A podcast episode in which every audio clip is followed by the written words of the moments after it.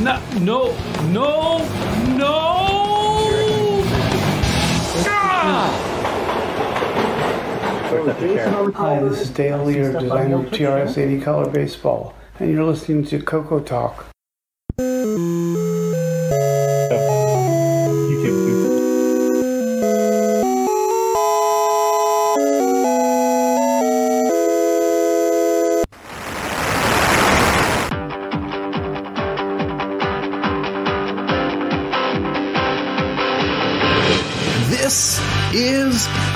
Talk, the world's leading live talk show featuring the Tandy Color computer. It's time to drop your socks, grab your real time clocks, and let's rock. Coco Talk is rocking the 8 bit world, keeping the Tandy flame alive. We may be mocked, but we'll never stop, cause Coco Talk is rocking the 8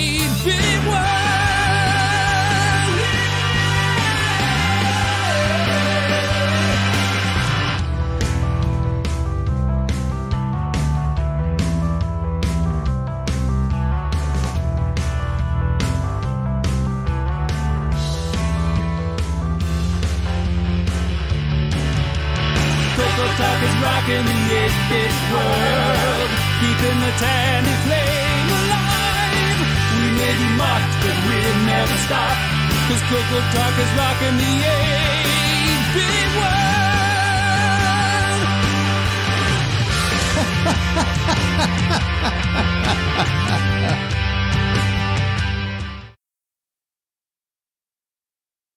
Down. Yeah.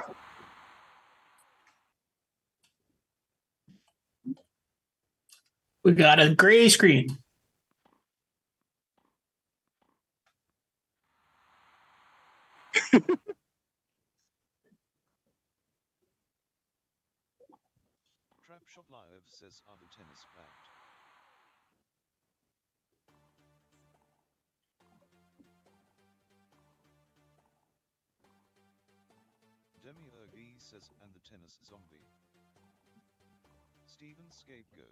Tim Rye says, "Ooh, nice shade of gray." You want the gallery view, right?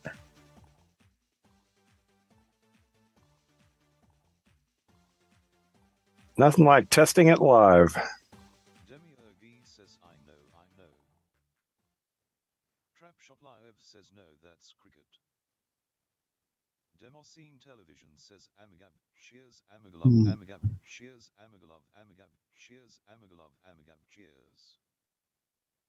Trap Shop Live Oh. says cricket racket. Oh, well, then just turn off the share. Demiurge says but who says right off the racket.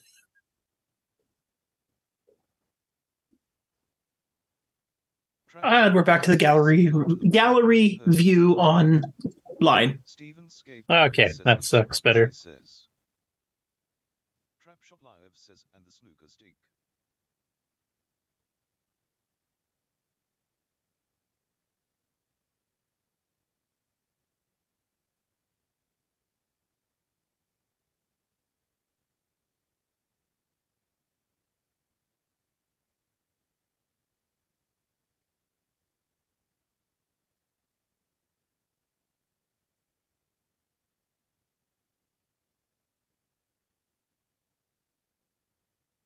Hi, glad to be here.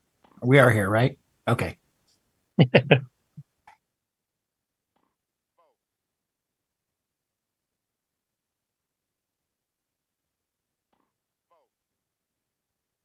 Howdy, folks.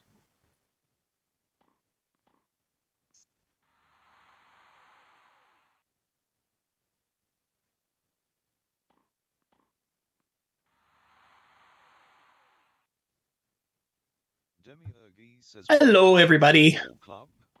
Sloopy is muted, the chat says. No, Just you muted yourself. on the stream. Oh, Oh, that's why. How's that? Is that better? Okay, people in the chat, can you hear Sloopy now? Can you hear me now? We'll have to wait just a 10 second delay or whatever. Be wary of what you wish for because you're going to be able to hear Sloopy.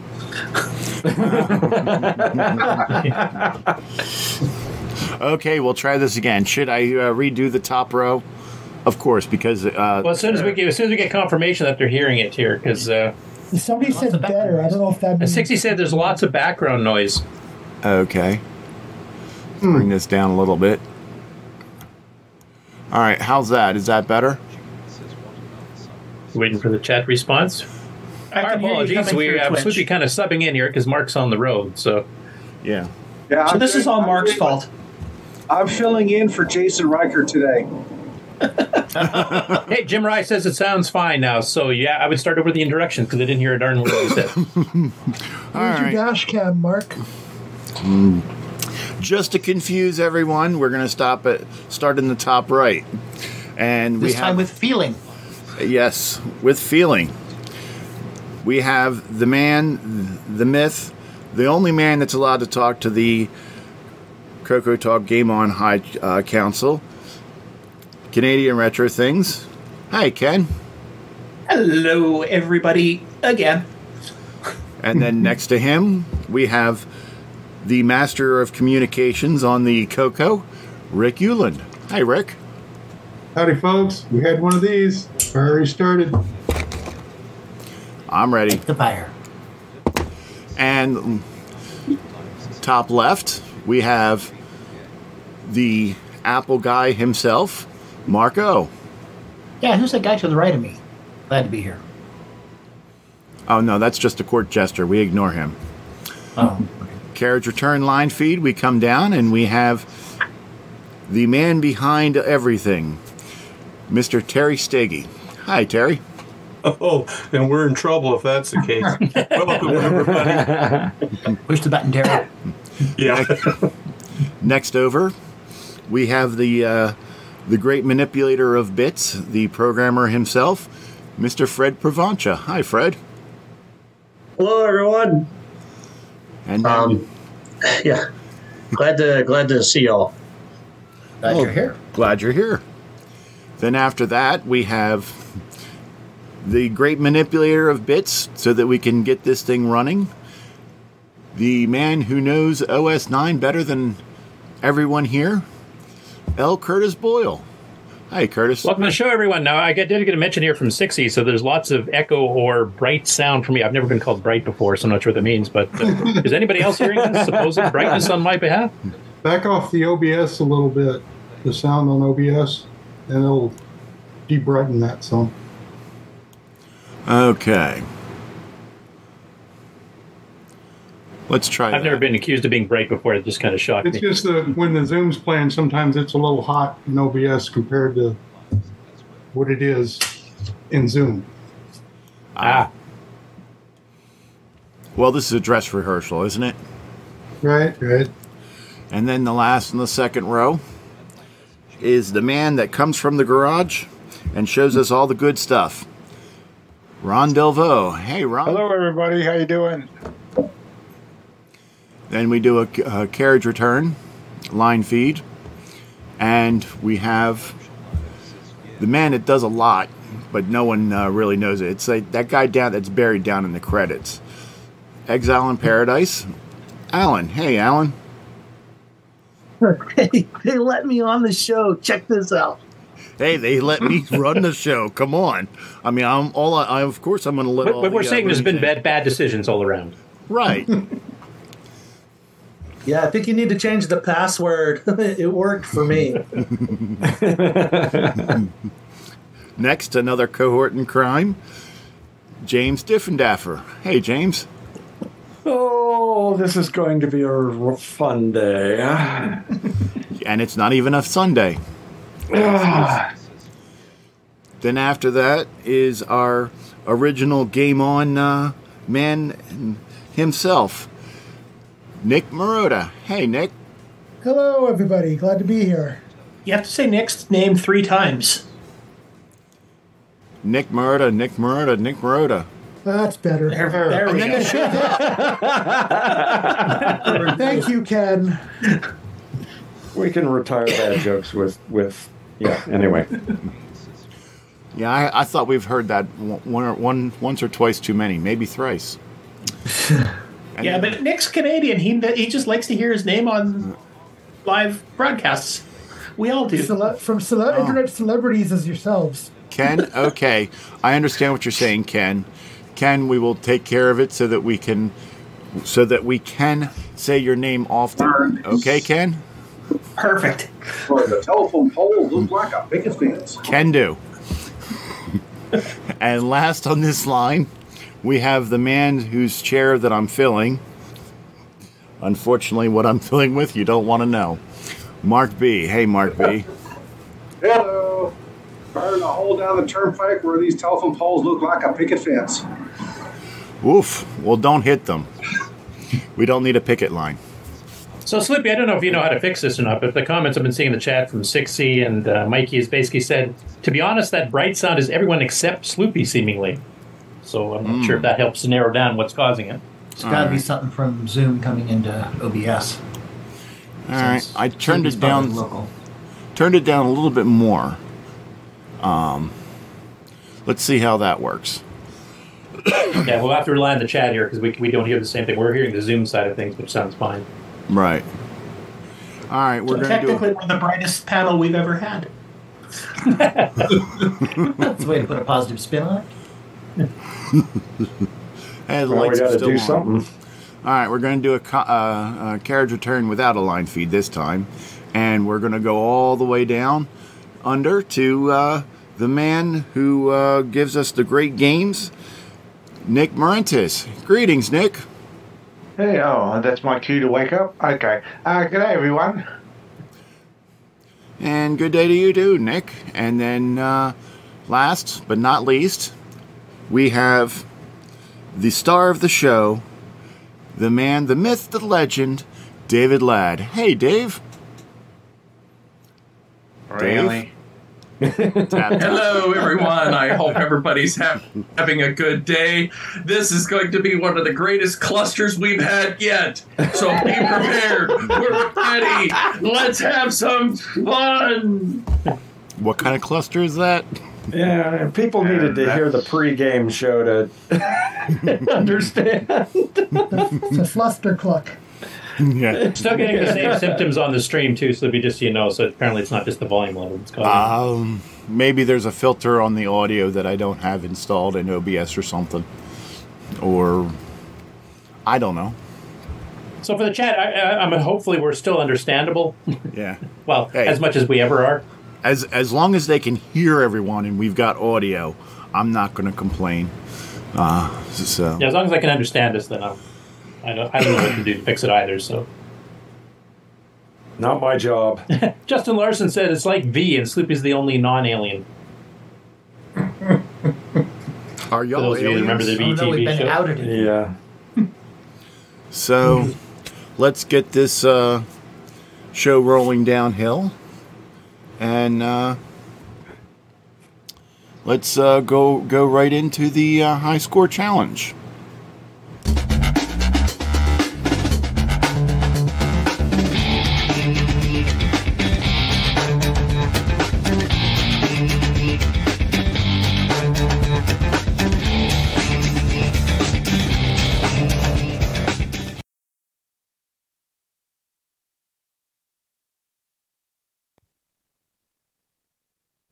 Welcome to the Coco Nation Game On Challenge of the Week results video.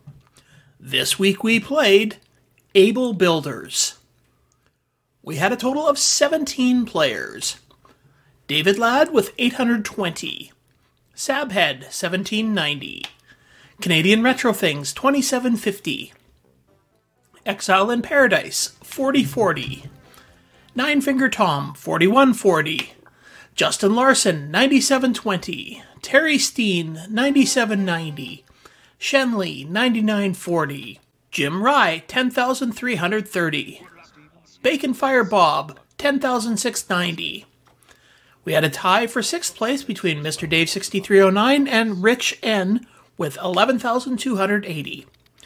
Ed Rhodes, 12,790. Tasman, 13,050. Sloopy Malibu, 68,030. And we had a tie for first place, so The number one spot this week is shared between Buck Owens and Brian Walsh with 105,670. Thanks everybody that played. We will see you again next week.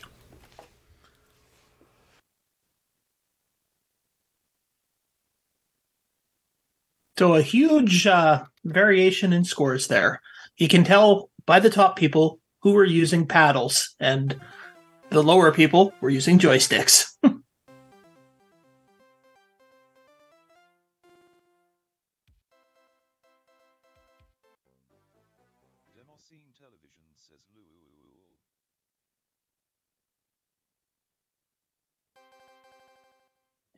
And here is some footage of Buck Owens um, playing, yeah, on the higher levels. So, uh, yeah, I guess he had to work hard to get that to tie for first place, but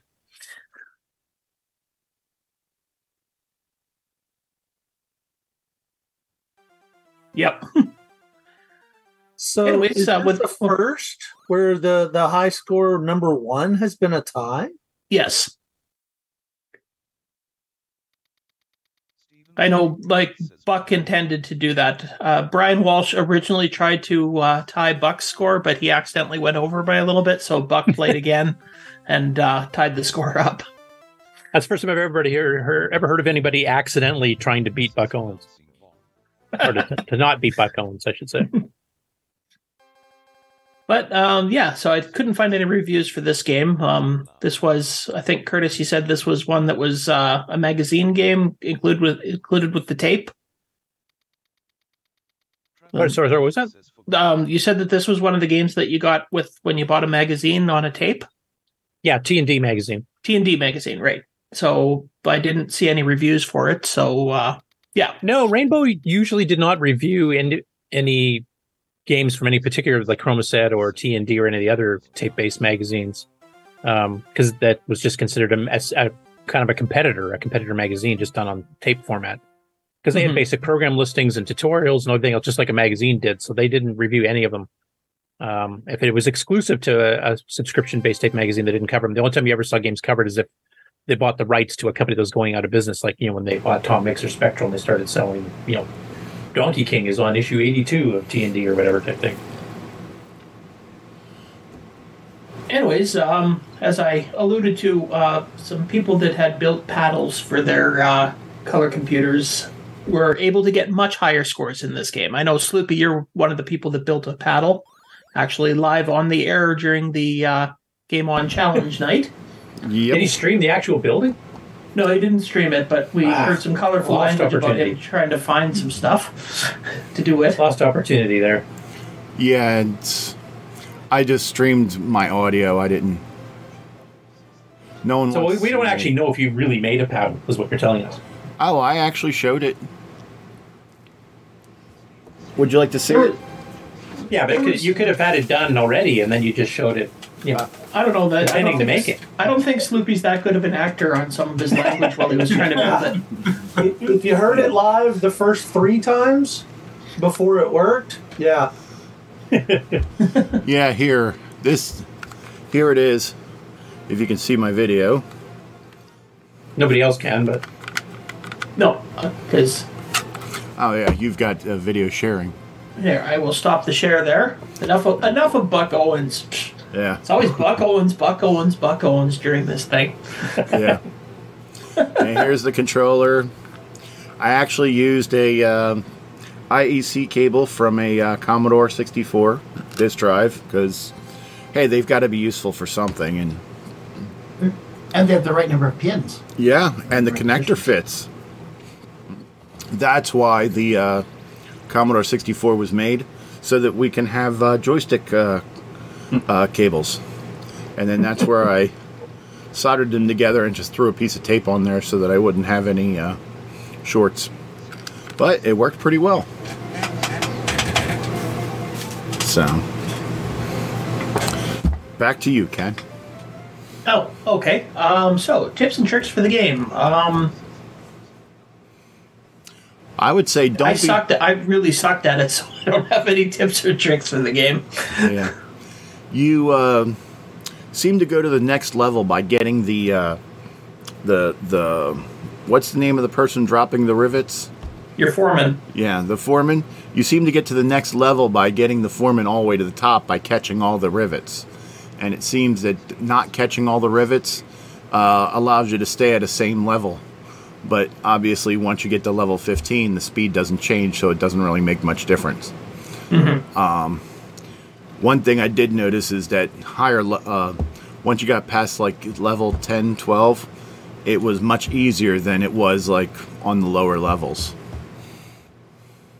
Um, I actually got as high as the as the other ones, but because I didn't, I started on level 15 and not level five. I didn't submit it because it wasn't officially uh, according to the rules. Well, I think actually, um, as long as you don't start on a lower level, submitting a score um, that you start on a higher level probably is okay. I mean, you're starting from a harder point, so. Well, not on most games. Okay, never mind. Forget that I said anything. I'm just rambling. Yeah. Um, anybody else that played this game have any tips or tricks for it? Either a paddler or an analog free floating joystick is the only way to play this game. Yeah, you can't play it with a digital joystick because And you can't play with auto centering even if it's analog. Not Yeah. well, anyway. Um, yeah. The author, the author of the game, actually did submit a score as well. I was hoping he'd pop by the stream, but unfortunately, it doesn't sound like Terry got a chance to it. No, I guess he's working on something right now that uh, is taking up most of his time. So, although he did, I think I read some in one of the posts that he's planning on revisiting some of his games after he's done whatever project he's working on. Mm-hmm. So. All right, is that? Did he uh, any, give any clues as to what he's working on? That would be on the Discord. I don't have time to check for 5,000 channels, so what did he say? Um, that would be on the Discord. It's kind of one of those go see it on the Discord things. Okay, well, at least what channel is it on? Uh, that would be a clue. Ask me on the Discord. I still have rights to the Discord, right? I can delete a bunch of channels and narrow this down? Yeah. Well, Ellen, you can go find uh, which um, channel that was in and let us know so everybody can go look. That's interesting. Definitely. And you see that was on Discord? Yeah. It is. or you could just search for Terry in the corner and jump right to it. Are you saying we need to put someone in the corner?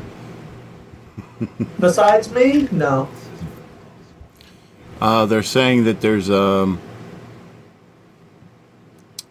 that there's echo. Can you still hear the echo now?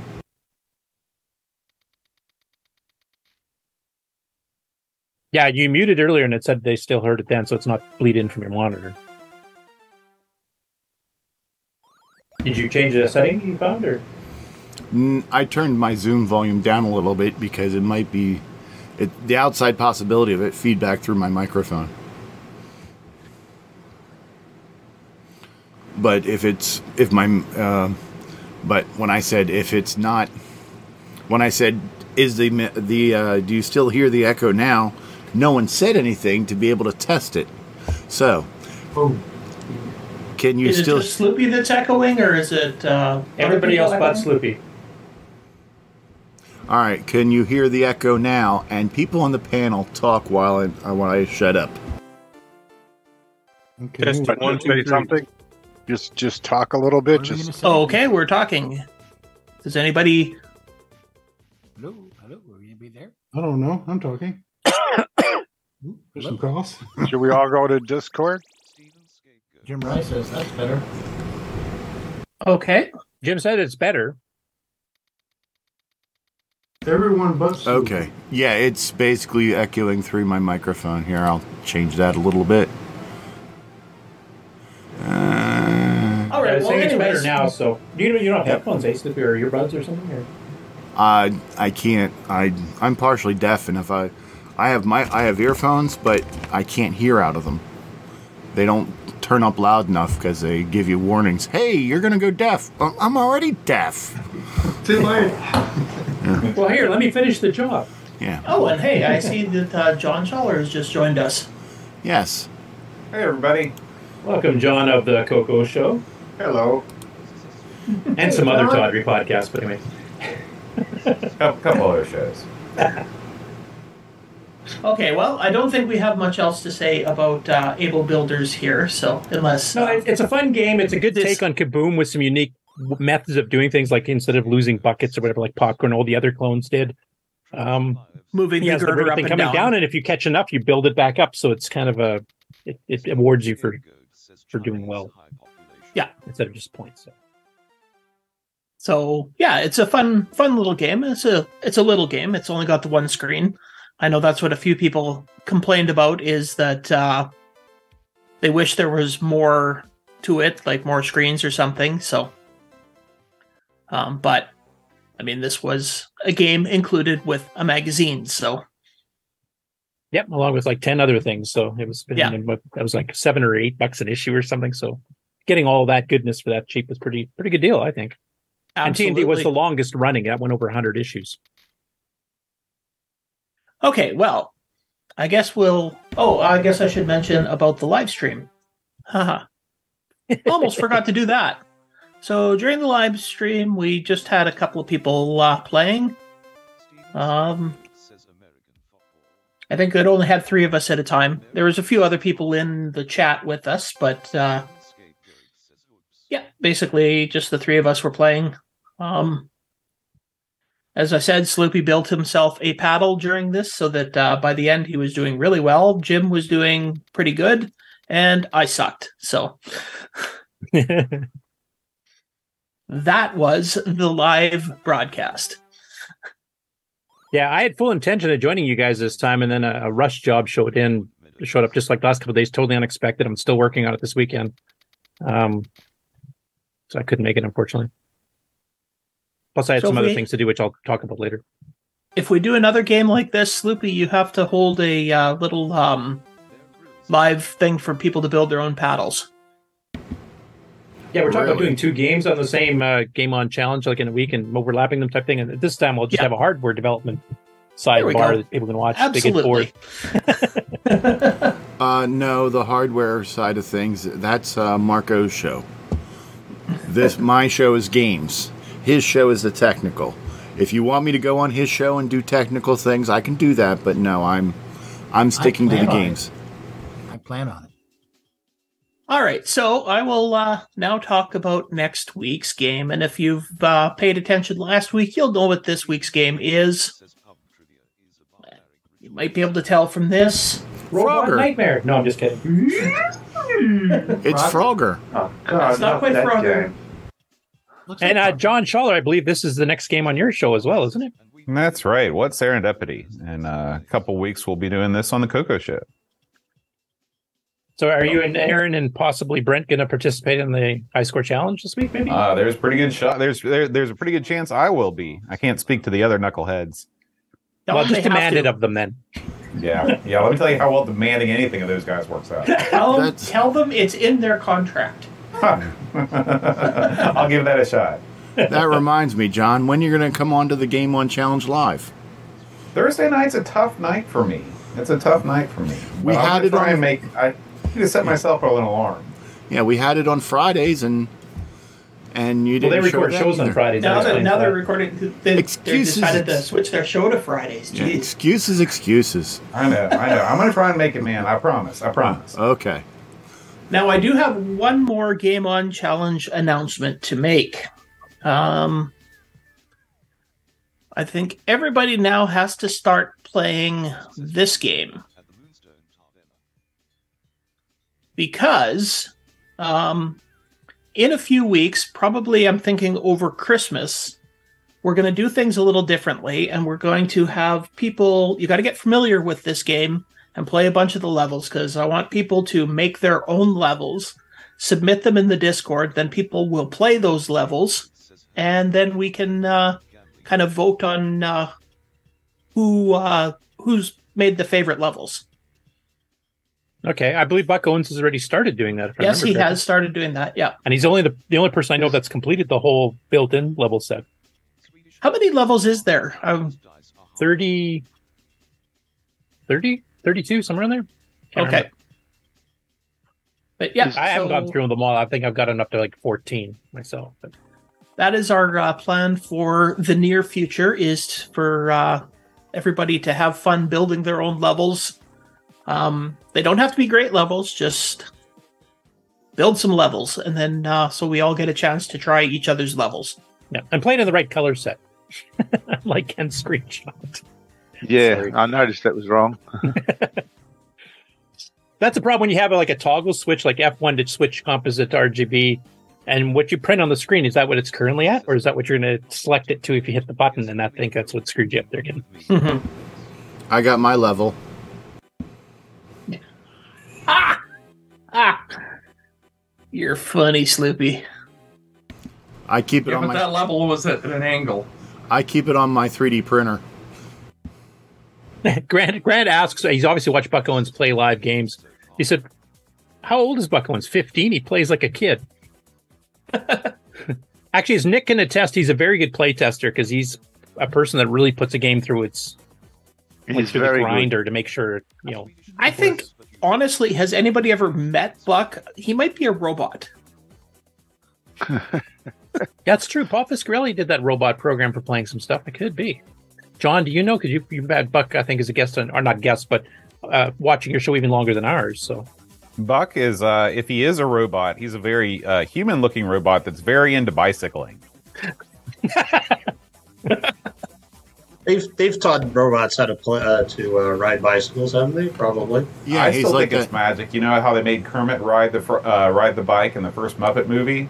Maybe it's the same sort of thing with Buck. or it could be a bunch of neurons in a petri dish they taught to play Pong, just more advanced. I'm not sure. Yeah. There's that Honda robot that that knows how to ride a bike and has hands and all that stuff. Maybe it's maybe he's one of those. He maybe he's the Honda robot. We're gonna have to get him on for an interview, and he'll just have to like talk like this all the time or something. there you go buck you've been challenged you have to prove that you're a real human now I'm a real boy. He has to pass a Turing test. I can't even pass a Turing test. You said it, not us. all right, are we ready to go to the game on news? absolutely All right, I'll uh, run the intro.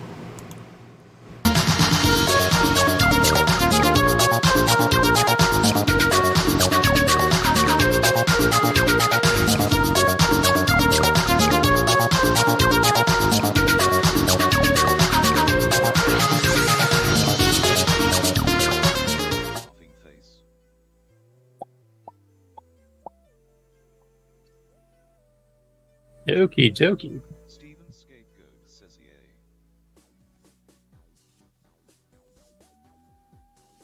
Okay, so if you guys are seeing good job at the top of the screen, then I'm sharing the right one. Good job, Curtis. yeah, it'll be my only positive thing to do today. All right, so first up, Color Computer Programming, which is a channel of learning basic as you go. Now, he's been working on a game in basic that's actually going to be a multi load tape thing where you load in one program. Whoops, I hit my mic. Uh, you load in the program, you play through the level, and once you get past that, it'll load the next segment in and keep going and kind of you know build a huge game off that. So this is part two, uh, just a semi walkthrough with soundtrack. So he's got these little play statements he's running in the background. Now he's going to edit them down so they're not quite as long, and I won't play the whole video here. But uh, this is part two of Tales of Suburbia, and like I said, it's totally written in basic, so just interesting to see what he's what he's trying to do here. And they have his uh, stage password, so you can't cheat.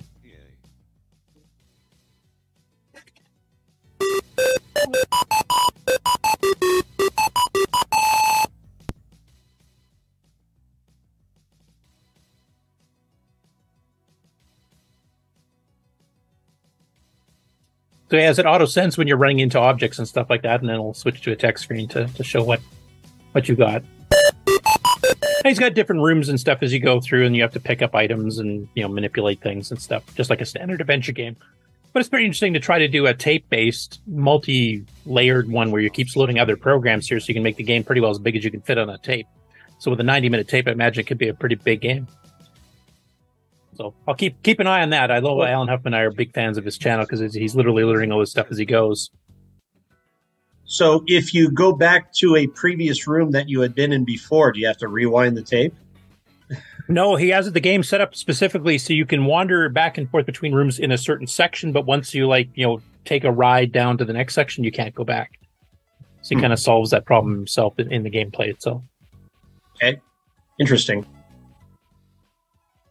Okay, next up, Jim Gerrie's released a port of the Dungeons of Doom RPG game originally written by Les Howarth, Cheryl Evans, and Chris Ox- Oxlade for the 1984 book Write Your Own Adventure Games. Uh, the version Jim did is based on the BBC Micro version. He added some simple 3D viewing using uh, 64 by 48 SG6 graphics system that was written by Erico Monteiro. Of course, we saw during the Brazilian retro show. And uh, the game lets you make your own characters and even your own maps. So he gives a bit of a demonstration. I'm not going to play the whole 25 minute video, obviously, but uh, I'll, I'll kind of show off a couple of the different parts of it.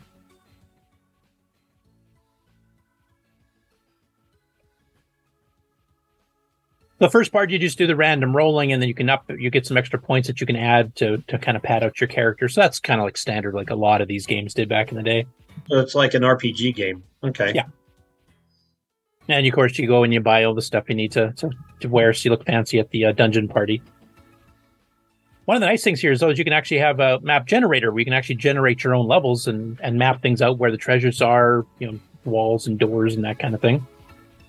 And then the actual gameplay has a little bit of a 3D look to it, and then a self auto mapping here too as well, which is kind of nice. It's even got built-in help you can see in the lower right corner there. I think it's pretty good for low res basic. I mean, it does kind of give you that 3D impression. Yeah, this looks pretty cool. And then, of course, you get the monsters and stuff here, and they've just up- updated the auto map based on what you've now seen. So another one where you can design your own levels, just like uh, Kokobon that uh, Ken was talking about earlier.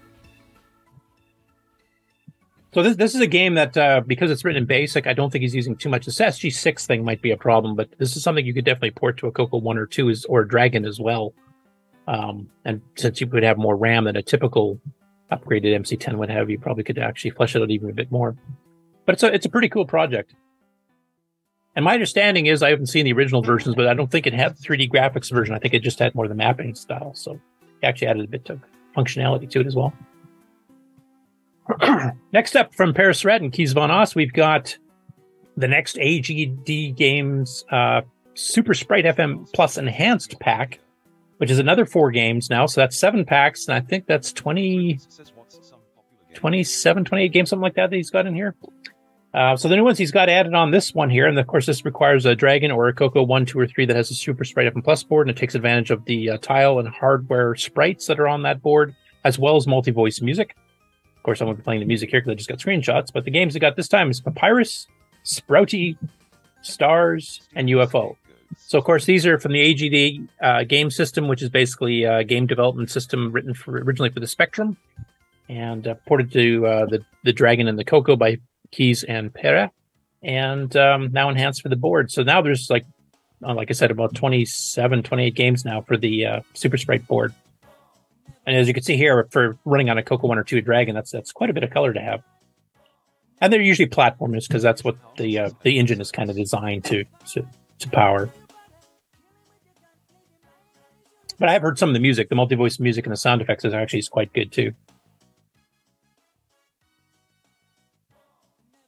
So, all right, you can download those at the World of Dragon uh, forums in the uh, new software section. All free. And they also announced he's doing the first big games pack, as he calls them. So this is where he kind of accumulates all the stuff he's converted over, and he's done this for the main Coco Dragon ones too. And he updates it about every you know ten releases or whatever of, of the previous packs, so that if you're new to it and you just found out about these, you don't have to go and download every single pack separately and install them. You can just download one zip and get them all.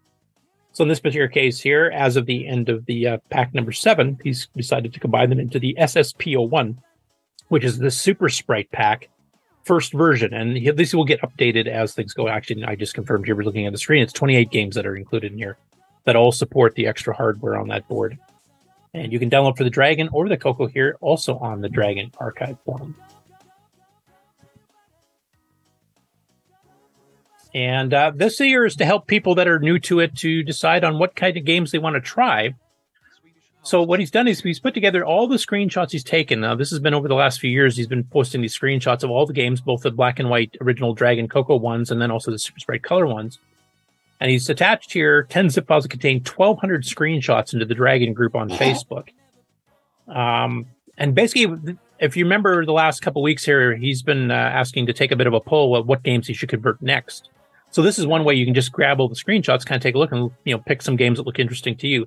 There is one restriction though: the Super Sprite V9958 chip that does the hardware sprites here only does 16 by 16, which means that some of the AGD games that actually used sprites that are bigger than that because they were software sprites uh, cannot be converted. So he's going to make a list of which ones you know wouldn't work with that engine for that uh, hardware and kind of eliminate those from the voting poll. But once he kind of gets you know some suggestions here and, and post that list of restrictions, then he's going to have an actual full blown poll where people can actually vote on what they would like to get converted next. Because there's 300 and some odd games or something in that that he can he can do, and he's only done 28 of them so far. So there's lots to go.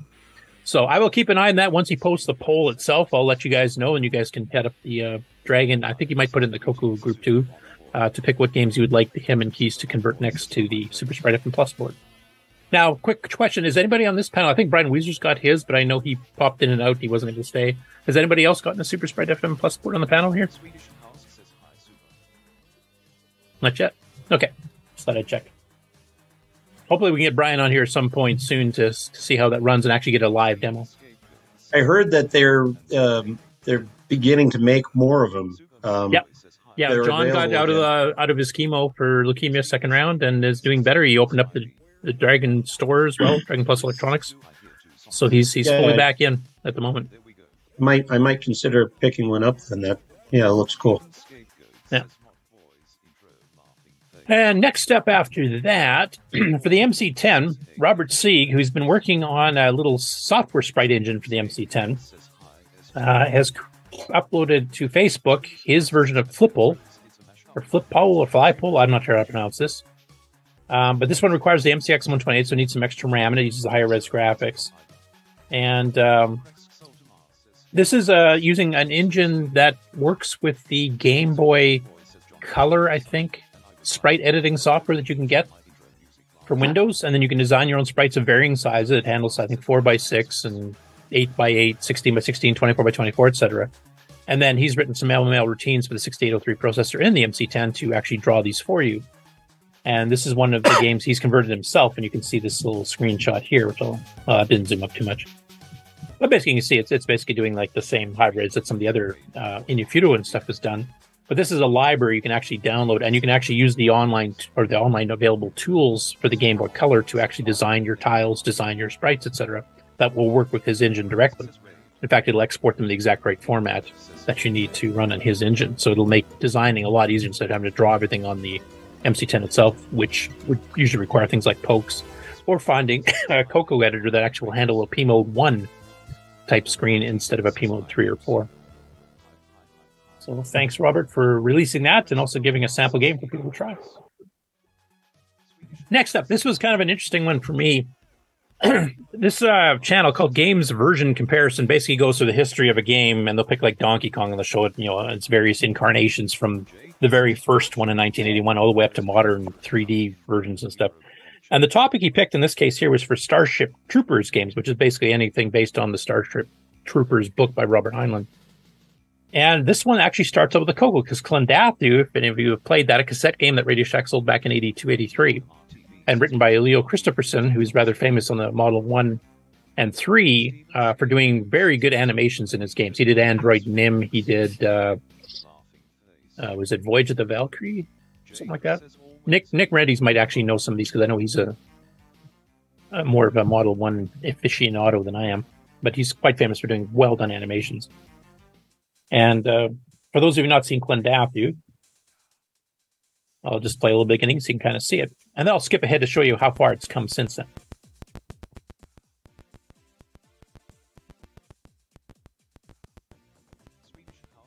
Now, unfortunately, I, I did talk to him on uh, the chat here. He didn't really know how to play the Coco version of Matthew. he thought you just had to try to get to the end square on the lower right corner there and try to dodge the word bug, and he thought that was the whole game, which it's not. Um, basically, you go to a square with a bug in it, they go into that square, and then you come up with a view where you're getting all these crawling spider-like creatures, and you have this little torch, and you have to light them all on fire, and they writhe and flame up. It's really cool, actually. It's fun. Um, and you get paid for it, just pay the screams. Now, he did say he's actually found the manual and kind of learned how the game works, and he's considering possibly redoing this part of the video to show a bit more of the gameplay because it doesn't really demonstrate it here. But just to compare what like what we're up against now, here's a current Starship Troopers 2023 Windows game.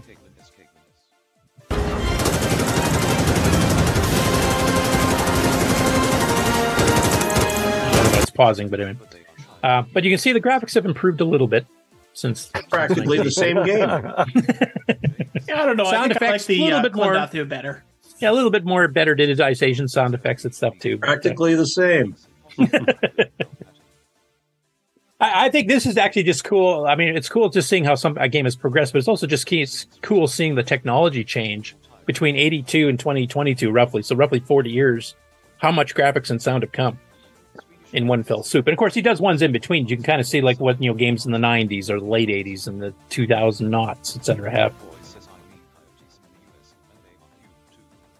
Next up, now this is kind of a cool one too. This is actually one I discovered last week, but last week when I found it, the issues they were doing, and basically what this is, is if you remember the old Electronic Games uh, magazine from 81, 82, 83, I think I remember when it got canceled. I think it canceled not long after the video game crash.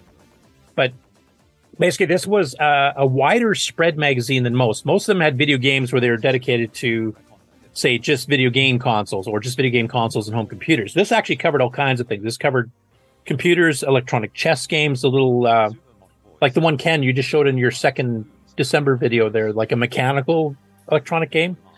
This this magazine covered the whole gamut of electronic gaming, like handheld, uh, you know, Mattel football to uh, Tomy, you know, mechanical games to video game consoles to home computers, basically anything electronic related that was a game.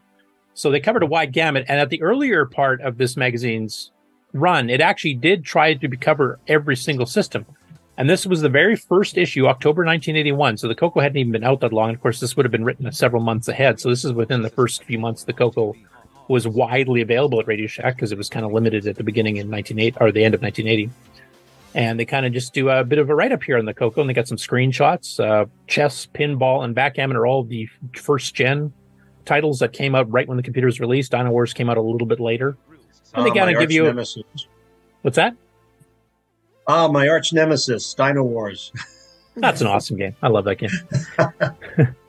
um, and then it kind of goes like the computer glossary because I mean, computers, home computers are fairly new at this time, but they kind of go through the specs, etc. He was he quite likes it. The person that wrote this article is actually grew up with the Model One and Three, so he was liking the fact they had color added in. Um, but this first issue actually did cover a fair bit of the color computer. So that's a two page spread describing the color computer. And then they have a quick review in text here. Let me find the link.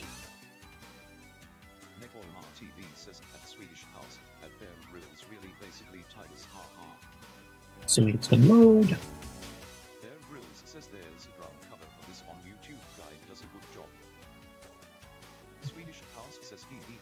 Sure, it's doing that. Let's try force reload.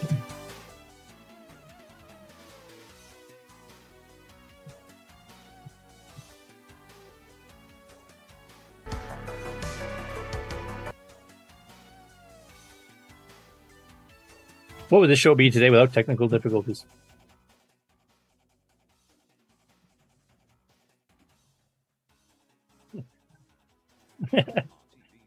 I think it's all of ours today. So anyway, they have a, a little text review section here, and one of the games they reviewed in this first issue of October 1981 was Space Trader by Spectral Associates for the Coco, which is this. I probably can't read it too well here. Um, and it's basically a, a strategy game. It was written in BASIC. I actually have, think I have this one on my website, but it's basically uh, it's like Zone Runner style. But considering that's a third party game from that early on to be covered in a, in a national magazine is, is fairly interesting because um, even people that shop at Radio Shack didn't know there was a third party market for the Coco this early on, except for a few choice, you know, people that actually managed to, you know, find kindred spirits wandering around a Tandy store. So that, that's kind of interesting. They actually got one in that early, and it's also Space Trader is one of the earliest you know third party Coco games, you know, written in mid '81 type thing, just when Rainbow was starting or Color Computer News was starting. And then there a little bit later, I'm not going to try to get to it here too, but uh, they also have a uh, comparison of football games covering a few from home consoles, a few of the electronic one handhelds, and then some of the video game consoles as well, like the Atari 2600, the television. And they actually had a screenshot of football for the Coco, which was actually one of the original releases for the Coco as well in 1980. So I, I'm very, I actually did have this magazine way back in the day, and I remember being quite surprised. It was one of the few cross platform magazines that actually gave the Coco more than just a quick mention, calling it a trash 80 or whatever type thing. So what he's this guy is doing on this channel is he's taking all these, he's scanning them in, and then he basically just has some random, you know, background music. But basically, he has a shot of each double page spread for about 10, 15 seconds, and you can actually read the entire magazine as you go through. So if you want to visit them uh, and kind of go through them, there's a lot of interesting stuff. He's got several issues of uh, Electronic Games magazine. There's even some ads that include Coco games for sale, like Moon Shuttle from Datasoft and others too that you don't see too often. So I'd well recommend the channel, especially if you're into just you know video games in general from back in the '80s. There's a lot of cool stuff. They talk about the uh, you know the the rumors that the adventure cartridge for the Atari 2600 had a secret message in it, and they said, yeah, we can verify it does. We talked to the author, but we can't. We're not going to tell you how to find it. You have to figure that out yourself. Which of course you know people did fairly shortly afterwards, but a lot of cool history in there. And this one here, I'll mute it and just let the author talk about it. Oh, that would be me? Yep. um, yeah, so I just took a look at a couple of the new games available for the Coco, um, Jumping Joey and Coco Bon. So, yeah. I don't know. Not much else to say there other than I like both those games. Yeah. And, uh, well, Jumping Joey is the one we're playing this week for the game on, so. Yep. I will mention too because I was giving Ken a bad time about the uh, the colors here. This is what Yeah. Coco Bon should look like. um, and if you if you select the other one, and that like I said, this is a little bit confusing the way that's worded there. That's what it not That's should in- not look like. That's in composite, yeah. yeah. I like the composite better. it's brighter. It's wrong. and then the review of Jumping Joey, which of course is a featured game on both the Coco Show and our next game on challenge. So, and I, I actually got my copy in the mail too, so that'll be part of the project updates and acquisitions. Are are you taking the uh, shrink wrap off it? No, I'm not going to actually play the game. Are you nuts?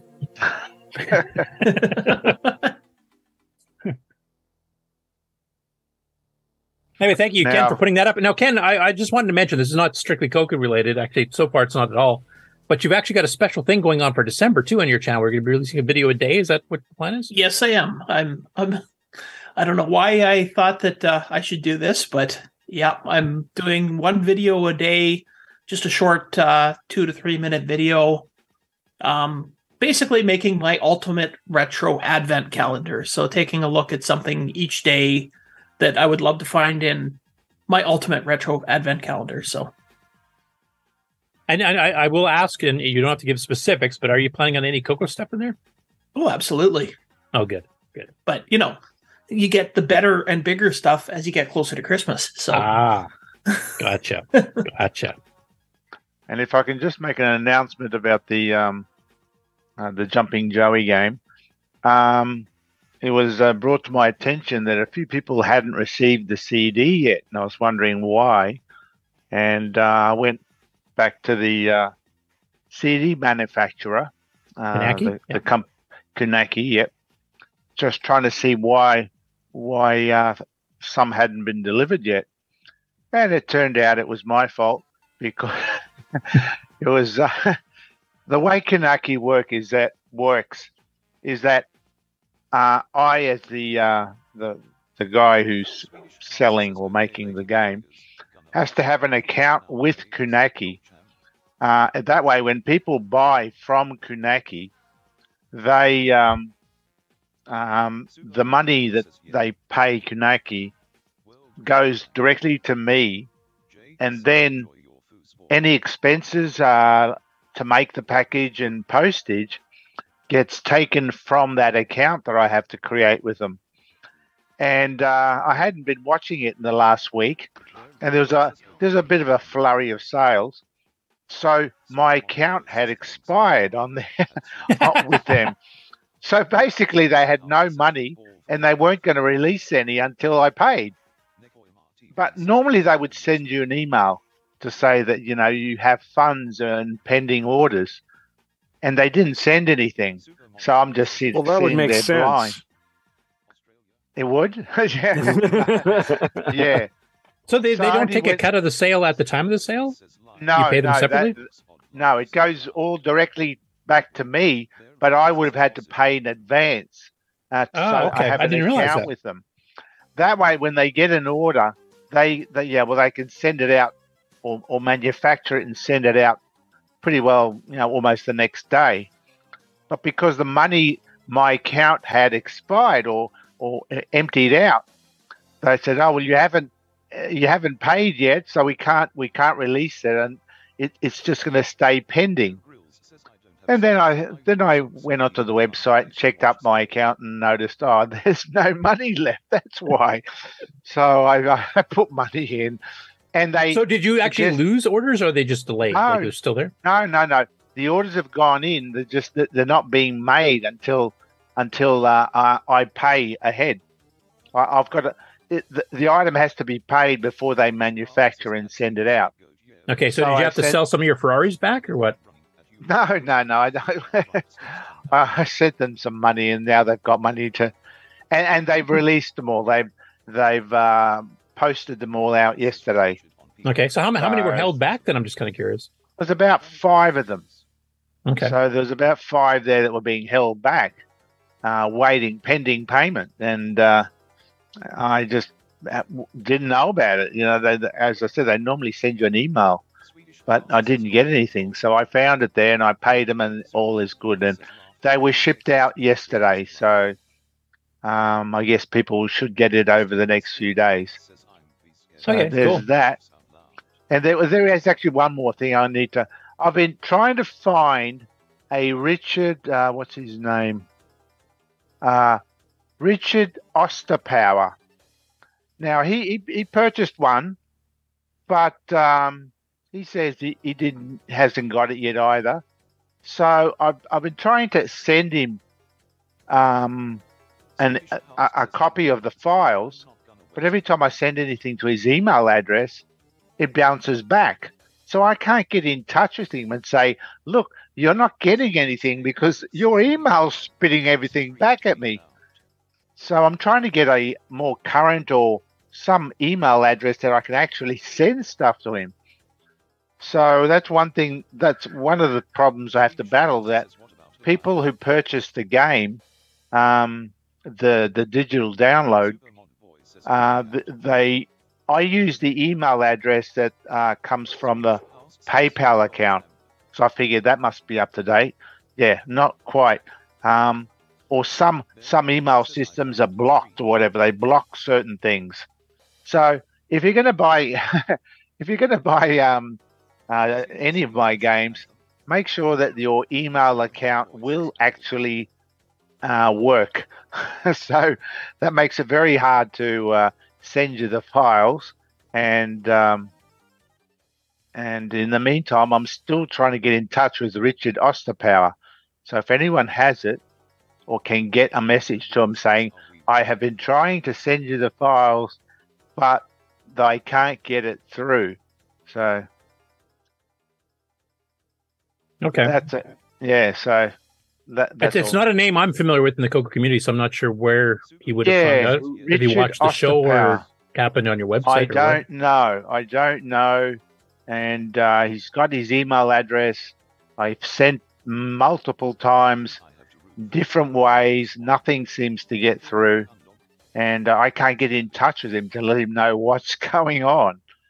So, So does anybody in the panel or in the chat, for that matter, know of this this person that can get in contact with him that, that Nick's trying to get a hold of? Richard or Rick, Rick Osterpower. He's in the US. I've just got it on the on the chat here. Uh, Twilight Zoner in, in, in YouTube here saying, uh, Nick, check your Facebook messages. So maybe he's gotten a hold of you that way. If that's him, or maybe he knows him, I'm not sure. No, I haven't seen anything. Uh, I haven't. It's not in face. Well, I, I did. Well, Messenger, not not Facebook itself, but Messenger. Yeah, yeah, I will check. 'cause I did put a, uh, a, um, a message out on Facebook saying hey, we're uh, looking for Richard Osterpower. So I haven't checked today. I'll check it later on and see if Okay. he's uh, seen it. But Oh yeah, probably yeah, get that, that- resolved there because it's a good, good enough game. You definitely want to get it.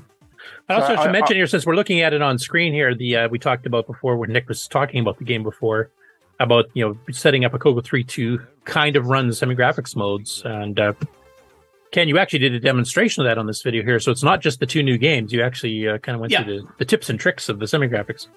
I showed how to, uh, according to Nick's blog, how to uh, get um, uh, semi graphics working on your Coco 3. Sort of.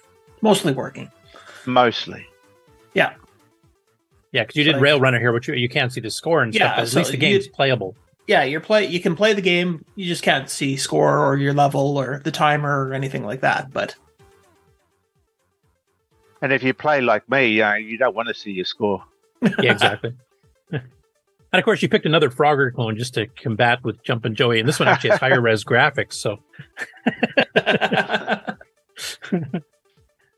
Yeah, Sorry, I but was it's got a frog. I've got a kangaroo. yeah, this has got a hobo. oh no, wait, no, you're the you're the uh, the car man or whatever they call the train guy, and then you have to rescue hobos. I think it's how that game. I can't remember the instructions for it, but I don't know. I didn't read the instructions. no one ever does. Anyway, uh, go check out Ken's video. You can get some of those details and, and how to do that, and, and also checking out Coco Bon and Jumpin' Joey all at once. Next up, uh, we've already covered a video that uh, Paul Shoemaker had released about this earlier, uh, but he's actually released the last. He's promising the last version of Ghost Rush, and this is the Christmas themed winter edition, which adds in some, you know, a different palette, uh, adds in Christmas music, little clips. It adds in some Christmas graphics like a reindeer and you know snow on a tree type thing in the background, icicles falling instead of chips, etc. So that's available for download on Facebook now in the Coco group. It should be available in the Coco Computer Archive shortly if it's not already. I have not checked today to see if it's there yet, but that should be there shortly. So He need he needs an Australian themed one now. no, he said he's done with it. he's actually working on that other one with the camel animation we talked about uh, last week. So. And We've that is it for camels- the. What's forget? We've got camels in Australia. You do? In zoos, right? In zoos, right? Yeah. in zoos, yeah. well, we even got them up in Canada. You know, they go out in the zoo and play in the snow. No, I'm just kidding. Maybe they do. I don't know. All right, that's it for the game on news this week. So I don't know if you want to do a break. Um, John, did you have any official announcements, or are you just kind of popping on? Or No, I just wanted to, you know, I wanted to be here to support the nation, the Coco Nation. there you go. Maybe we should play a Coco Nation promo commercial slash ad then. Do it. Before I go into the news. I know who's in charge of that. Sloopy or Way to put Sloopy on the spot.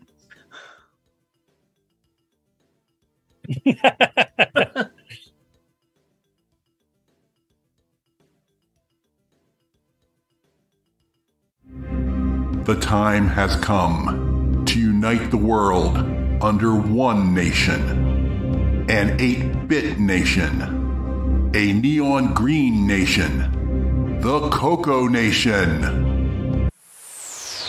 The Coco Nation Show. Coming soon.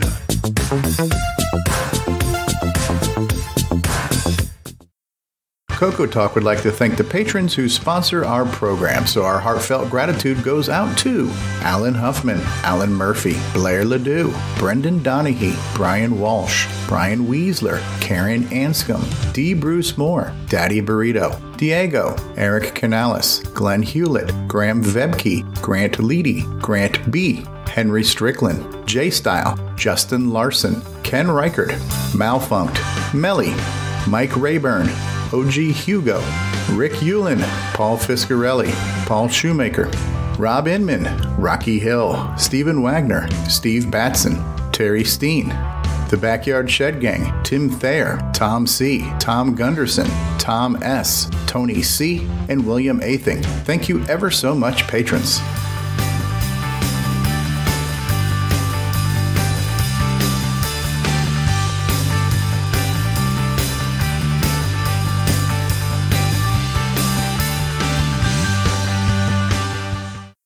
Time for everyone's favorite segment Who's New to Discord This Week?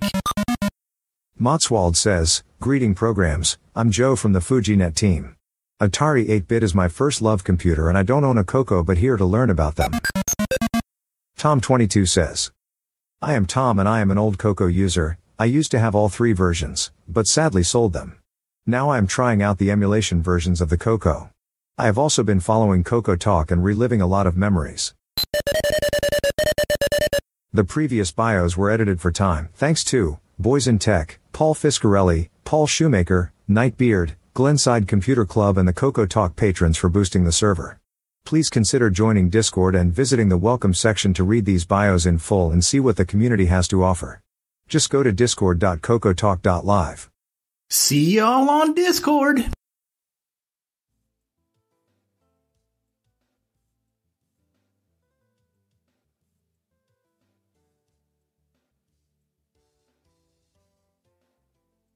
But Ter- Terry and his ag vision seem to be being shy, so we'll skip that to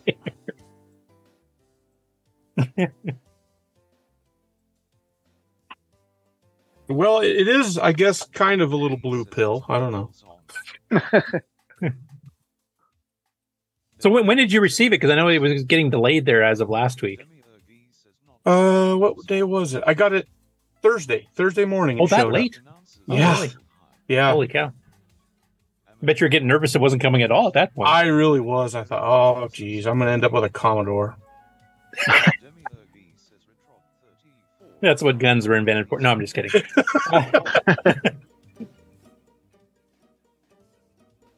That's true.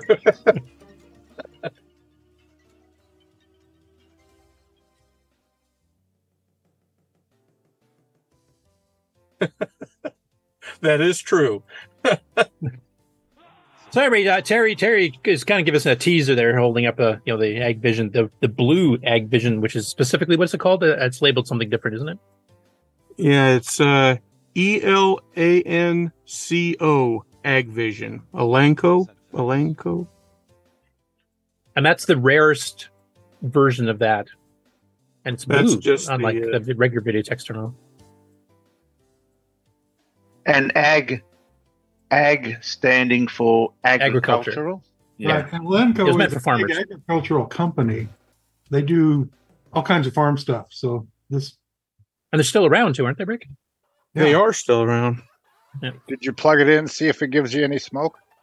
No, it actually uh, it actually came up. I've got it all tore apart because I wanted to do some cleaning and some uh, uh, videos of. I had a lot of requests for pretty detailed pictures of it, so I'm working on that right now, and then I'll get her back together. from what I can tell, those few different uh, those few different characters in the ROM are the answer back. So when that's sent, when it logs in, the server knows what kind of terminal it's talking to and what it's supposed to be doing. Yep. And the Ag Vision one had a unique one compared to the regular gray video text terminal or the Right. Coco video text cartridge.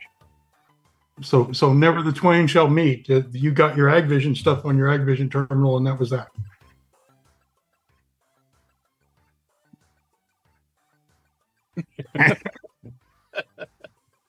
Blue smoke.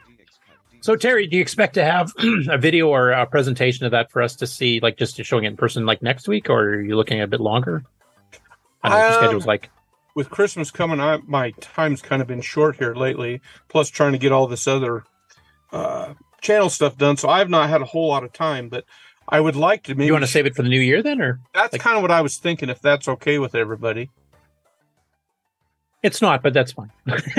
Do a proper demo. Then. We, we don't have a choice. well, because I want to show it with the video tech and all that stuff. Um, yeah, and Tim by Lindner's been working on some MAME emulations. You can actually run the server and stuff for it. To try Exactly. I would really like to do that, but okay. Plus, it'd be a nice, a nice friend. starting uh, video, I think, or a starting presentation to do when the, when the new show launches in the new year. So, Yeah, yeah, that's true. Yeah, we could. Yeah, we could have it run all through the year. Egg Vision number 40. Yeah, there you go. All futures. Big bellies. so before I get in the news, because we just talked about Terry's, is there any other project updates and acquisitions? I have one brief one I can show here. I don't know if anybody else has any. No. Nope. Okay. well, I showed it in the pre-show, but for those uh, wondering, I got my order in for Nick's uh, Coco Arcade, which includes Jumping Joey here.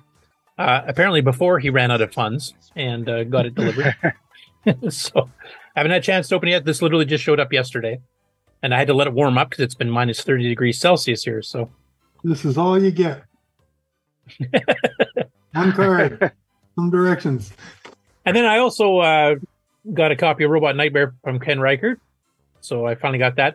One nice thing is uh, as as Coco Talk is shutting was shutting down, and before the announcement that it was shutting down, uh, I got a little bit of money from Coco Talk as a thank you for you know hosting the news, etc. So I decided I didn't. I'm actually doing a little bit better financially this year at the tail end of the year than I was expecting to. So I decided to reinvest some of it in the Coco community. So I ended up paying for copies of Robot Nightmare, the Coco Arcade, and Coco Bon. So trying to trying to get back to the community a bit there. Nice. In, in exchange, I gave up coffee for a week. No, I'm just kidding. Oh, jeez.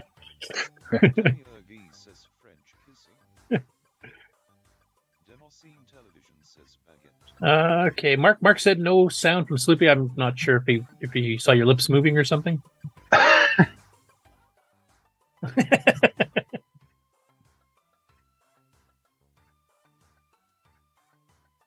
okay. All right. Well, if you want to run a news intro, I will go into the regular news.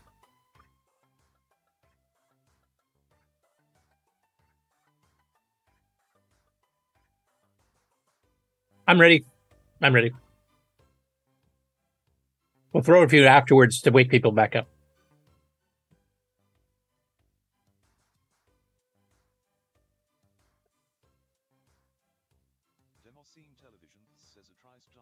No, they're saying they, they can't hear you at all.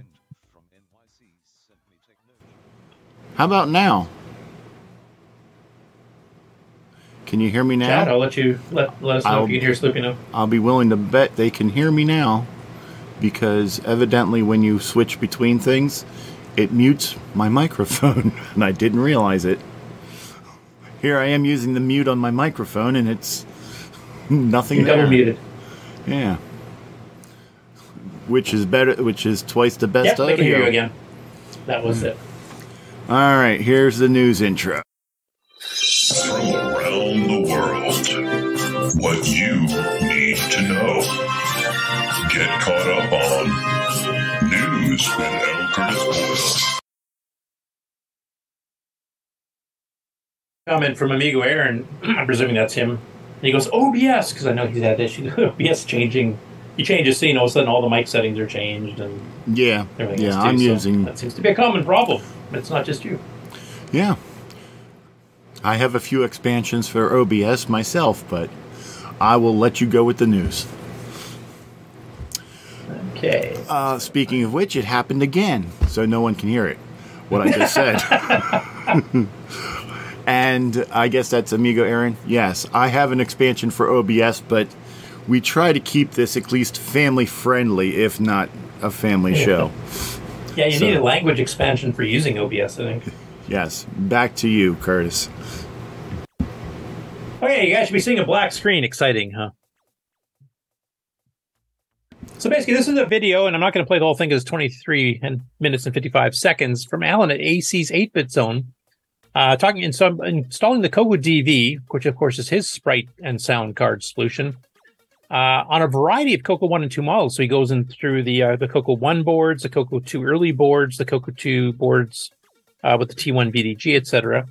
So I won't play the whole thing here, but I can play a little bits and clips of Um, it. those are 32 tiles that are used to to design the maze.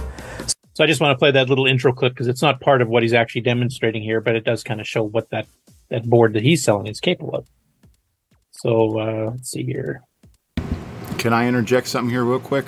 Yeah, go ahead. Um, for if the they peop- can hear you. Yeah, it says that they should. Um, the for people who watched the Game On Challenge live uh, Thursday night, and they saw that my stream and my image was backwards, that was actually using this board through an HDMI capture device. Oh, okay. So, So you've got one of these installed. Yeah, I actually own two of them, and I have one installed in a Coco too, and I can wholeheartedly agree, uh, um, uh, recommend them. Okay. Now, the the one he's got now that only works on a Coco one or two, and- from what uh, people in the chat are saying here, that Alan will make this work in a Dragon if he had one to try it on because it should work. Yeah, Um, he's he's going to be doing it for the Dragon and the MC10. Oh, cool. Now, if I remember correct, the the Super Sprite FM Plus board because it's in more of an external style one. I think that actually will even work in a Coco three. Am I mistaken on that? I do believe that is correct because it's actually connects to the catch- cartridge port. Or instead of directly inside. Yeah. So anyway, if, you, if you're planning on getting this, and you saw some of the graphics at the very beginning intro of Alan's thing, and he's actually written, he's in the midst of writing a Pac-Man game that looks exactly like the arcade. And this is running on a Coco One or Two. You got to remember. He is showing you like basically how to install it on a Coco One, and some of the different parts that you got to fiddle with. I have no idea what's stalling so much today on Firefox.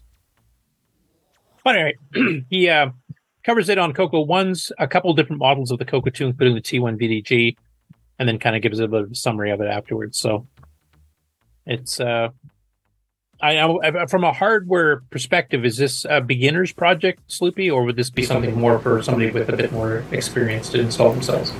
Honestly, it's pretty easy. If your VDG is already socketed, it's pretty simple.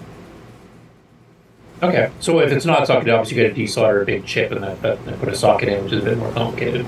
Yeah. Okay. Now, does Alan offer installation himself, or or do you have to try to find somebody third party to do that? If if you're like me and can't solder for nothing. I got you covered, Curtis. Um, yeah, I don't know if he does or not. I mean, I it's there's few people that there's a few people that can do it. I mean, it's not a very complicated thing, so um, I'm sure that if you asked him, he probably would be able to do it if his time allows. Okay.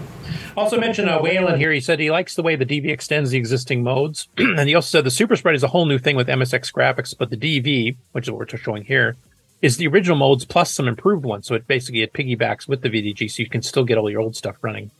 Whereas the MSX is kind of like a separate secondary display type thing. In fact, I think if I remember correctly, you can drive both at the same time. So you can actually do a dual monitor with separate images, kind of like a Commodore 128 does.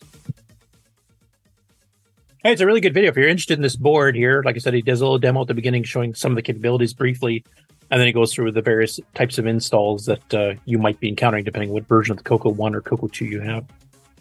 Has you got a picture of, of the actual board there anywhere?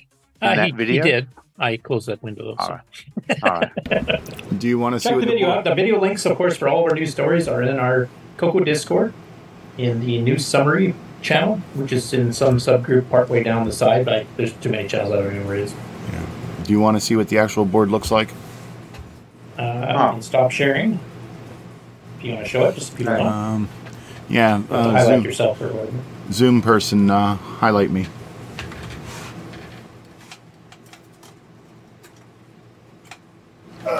Do we have it? This is what this is what the board looks like. There we go. This is just a riser because I was I had this one in my uh, MC10, so it's like just pins from here. So this this this is Just the, top board. part's the actual board. The other part was This this is- 10 specific. Yeah, this is a board. This part here. This here is Alright. just a riser for it. But yeah, it's it's pretty simple. A few parts on it. And, and the socket that's at at the top there, is that where you put the old six six uh, eight four seven? Yeah, this is where the uh, The six VDG forty seven goes. The the uh, your old VDG, yeah. VDG, and then this is where your uh, HDMI goes, and then you have two buttons here. One is for uh, changing the mode, like different um, Artifacting mode, artifacting, and uh, resetting this board. Right. It's There you go. Serial number nine. Fairly, it's fairly compact, yeah. Yeah. Yeah. That would easily fit in the Dragon because the Dragon has a lot of headroom available in the case.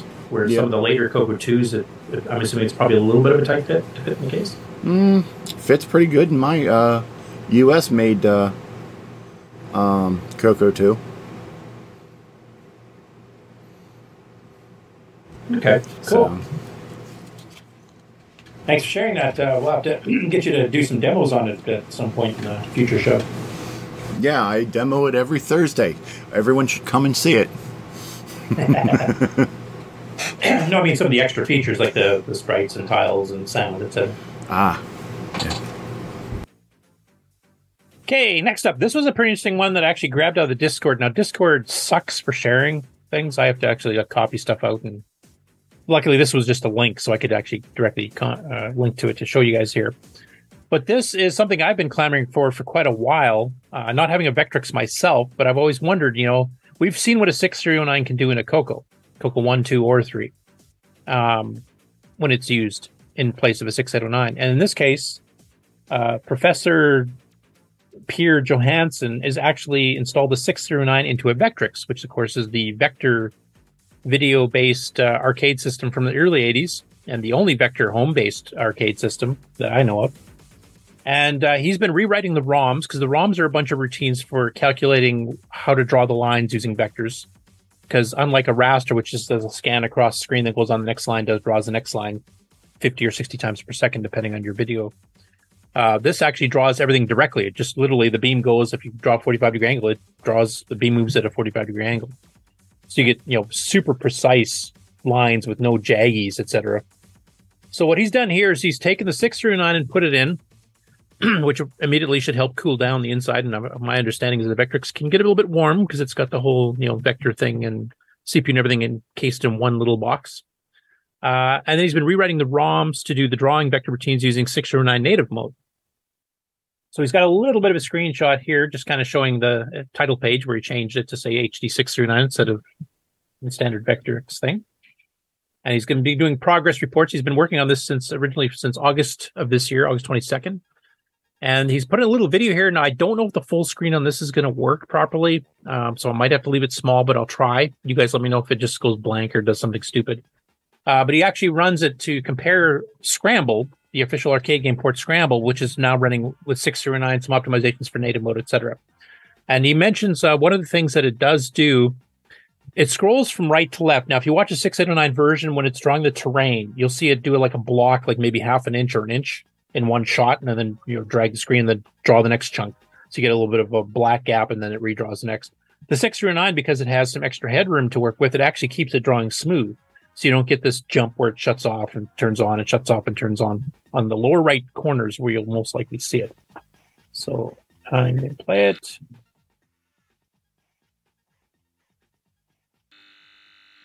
Can you guys see that, or is it? Uh... Yep. Yeah. Looks great, Curtis. Okay. a little jumpy, but yeah. Stop starts. Yeah, it's doing that here too. I don't know why it's doing that.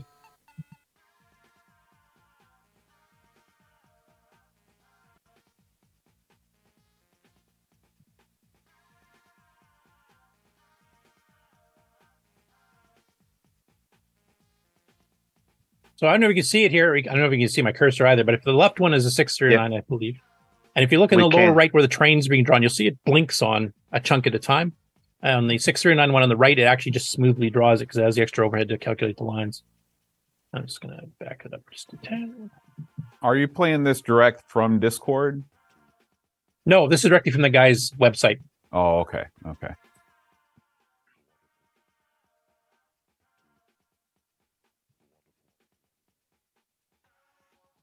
Yeah, much smoother on the display lists. Very nice. Yeah. And he hasn't actually tackled like the full six or nine. Like he's using native mode, but he's not using a lot of the extra features that could make it run even faster. So I'm I'm really interested to see where he's going. I know he's been modifying the ROMs themselves. And some of them actually because some of the games have been written with a very precise timing based on CPU timing, that some of them get completely thrown off. Uh, but there's others that basically use the ROM routines for the most part.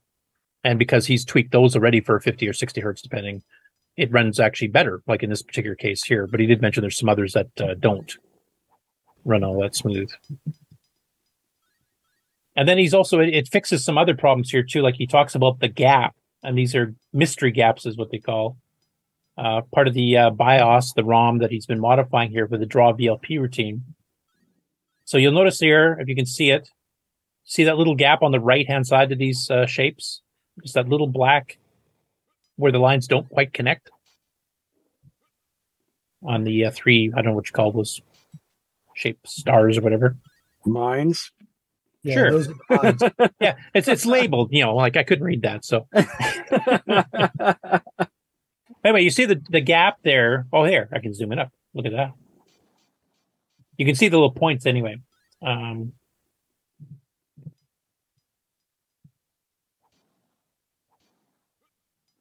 and now the six three nine with the extra processing time, they're gone. They're absolutely smooth. So this Uh, this so it's fixed the timing of the start and the stop of the vector draw uh, because you control it directly in the chip, and uh, you have to kind of fake it and fudge it from time to time to get it to to work. So you kind of just say, well, it's good enough if it starts kind of here and ends kind of there. I can tell what the shape is, but you're out of CPU time, so you can't really mess with something else because you need to get on with controller AI or- reading or whatever. yeah, yeah. But when you've got a little bit more processor, you can have it actually stop on the dime you want it to. That's awesome. yeah, yeah, I was pretty impressed. Uh, It's a gorgeous machine, and and putting the 6309 in it is, yeah, I, I- I'm with you, Curtis. It's like why hasn't this been going on all the all all along? yeah, it's But like putting one in a Coco one or two, right, Ken? Go ahead. I was just going to say uh, to to Ken Waters here. It's like putting one in a Coco one or two. Exactly right. Exactly. I, I'm really looking forward to see where else he's going to go with this project here, because he like he mentions here in his little blog, he did some tests on Mine Storm, Berserk, and Spinball, and that's when we started discovering that some things hard coded the timing based on CPU speed, others relied on the ROMs. He's fixed the ROMs for the most part, so basically anything that is straight ROM called. But some of the more complex games definitely had timing. Those you'll have to tweak the ROM of the game cartridge itself. But you know, just from looking at the results he's had so far, from briefly fiddling with it here, he's getting some pretty good results. I'm really looking forward to, you know, where this will go, and because it will actually run cooler inside the case. Like I know, boat, you might be able to tell me, um, because Aaron has an actual Vectrex, but uh, his was needed to get fixed at uh, Boat Fest. The for well, the power the power switch was broken. That was what was wrong with it. It- there wasn't anything wrong with it. Oh, I was But- wondering anything with the heating of capacity. yeah, but but Frank did suggest replacing of certain capacitors, which I don't believe he had with him at the time. Um, but it was it was definitely playable because I fired that bad boy up and played it all weekend. yeah, that's cool. Because I actually I hadn't seen a Vectrex in person since they were sold brand new. That was the first time I'd seen one in probably 35 years. W- We need a uh, emulator on the Coco 3 to emulate the Vectrex. Um, and the Yeah, on Coco 3, that might be possible, actually. Yeah, that would be amazing. So, Because if, you, uh, if, we're if it's the gonna- same CPU, it's like the Transcodes Glenn Hewlett's been doing Well, for your 689 Williams games, right? Your screen layout is going to be a problem. Well, it's it's vector based. So you have to write a really, really fast, optimized line drawing routine. Yeah. And I don't think no, I'd but worry I, about I'm fading talking. the You're phos- talking 16, or you're talking a four by three screen on a Coco versus the the tall vector graphic screen on the Three Vectrex. four, So you're going to end up with a squashed image if you do it. Yeah, or or you drive write the line driver to scale. Yeah, you scale And it then all just to skip be. the uh, So yeah, sides. you're gonna you're gonna scale it, but it's going to be squashed. Turn your monitor on side. Monitor sideways. yeah, there you go. Problem solved. anyway, a really, really cool project. I'm definitely going to try to keep an eye on this this page and see what other updates done. Like his last update was literally just a couple days ago when he uploaded that video of Scramble. So, speaking of Glenn Hewlett of Transcode fame, um, Glenn's newest weblog just dropped too this week. And this explains how to use the streaming feature of the Coco SDC where you can sc- stream Oh, cool. extremely large files.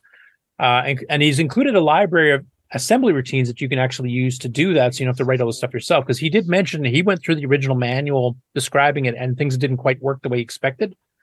and then he got some help with Tim Lindner and uh, Ed for uh, figuring out you know what he wasn't understanding properly, and maybe the manual should be changed a little bit to reflect some of what he discovered here. But he's got a little library you can actually download, and uh, you know you don't have to write everything from scratch type thing, and explains that you can make files that are quite large. Also explains some limitations that are not mentioned in the manual. These these two I did not know about.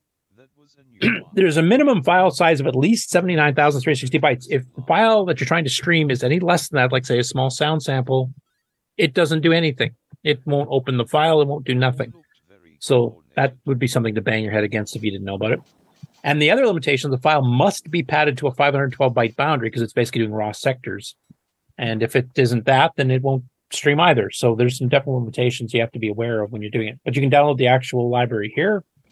Cool. And give some sample code and explains how it works and stuff. So that that would be awesome. This is the way to get Dragon's Lair ported to the Coco. That's what I'm saying. Yeah.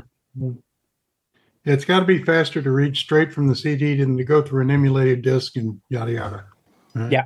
And this thing auto increments through, and it's it's not even MMU tied. Like basically, you just point it to like a two gig video file you want, or whatever. That's probably exaggerating. You probably wouldn't do one that size, but you could. And then you basically just say, "Start giving me bytes," and it'll just basically throw a byte at you every time you load it, or two bytes at a time.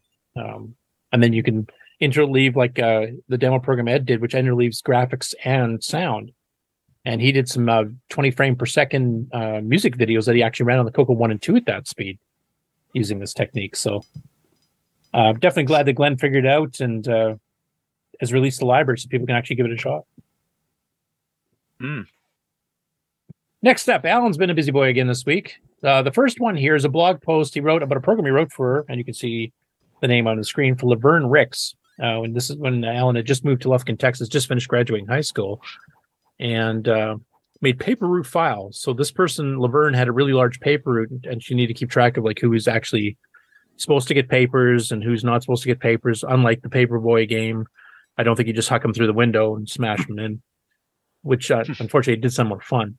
Um, but basically, he kind of goes to the history of developing that program for. It was based on some earlier work he did for his cassette-based BBS that he used to run, and uh, he kind of goes through, you know, how he got everything set up and the history of the project. Unfortunately, he did go try to find, since he discovered this again, to find Laverne, and unfortunately, she passed away a few years ago. So, um, but an interesting kind of going into his history. Uh, but we, I'm doing this little program for you know basically a neighbor back in uh, just after he graduated high school. And then the other thing he's been doing is he's been working with a Chat GPT AI, which is uh, hopefully one of you guys has had a big experience. I know it was covered by The Verge and some other big tech uh, magazines online about this chatbot thing that basically has got a lot of AI tied into it, and then you can throw it all kinds of things and it actually responds fairly well some of the time, most of the time. And he actually threw in some uh, 609 assembly language code at it, and he threw in some basic code at it. There's two separate blog posts on that. And it actually had some accuracy figuring out on its own what the program did. I've never seen it before.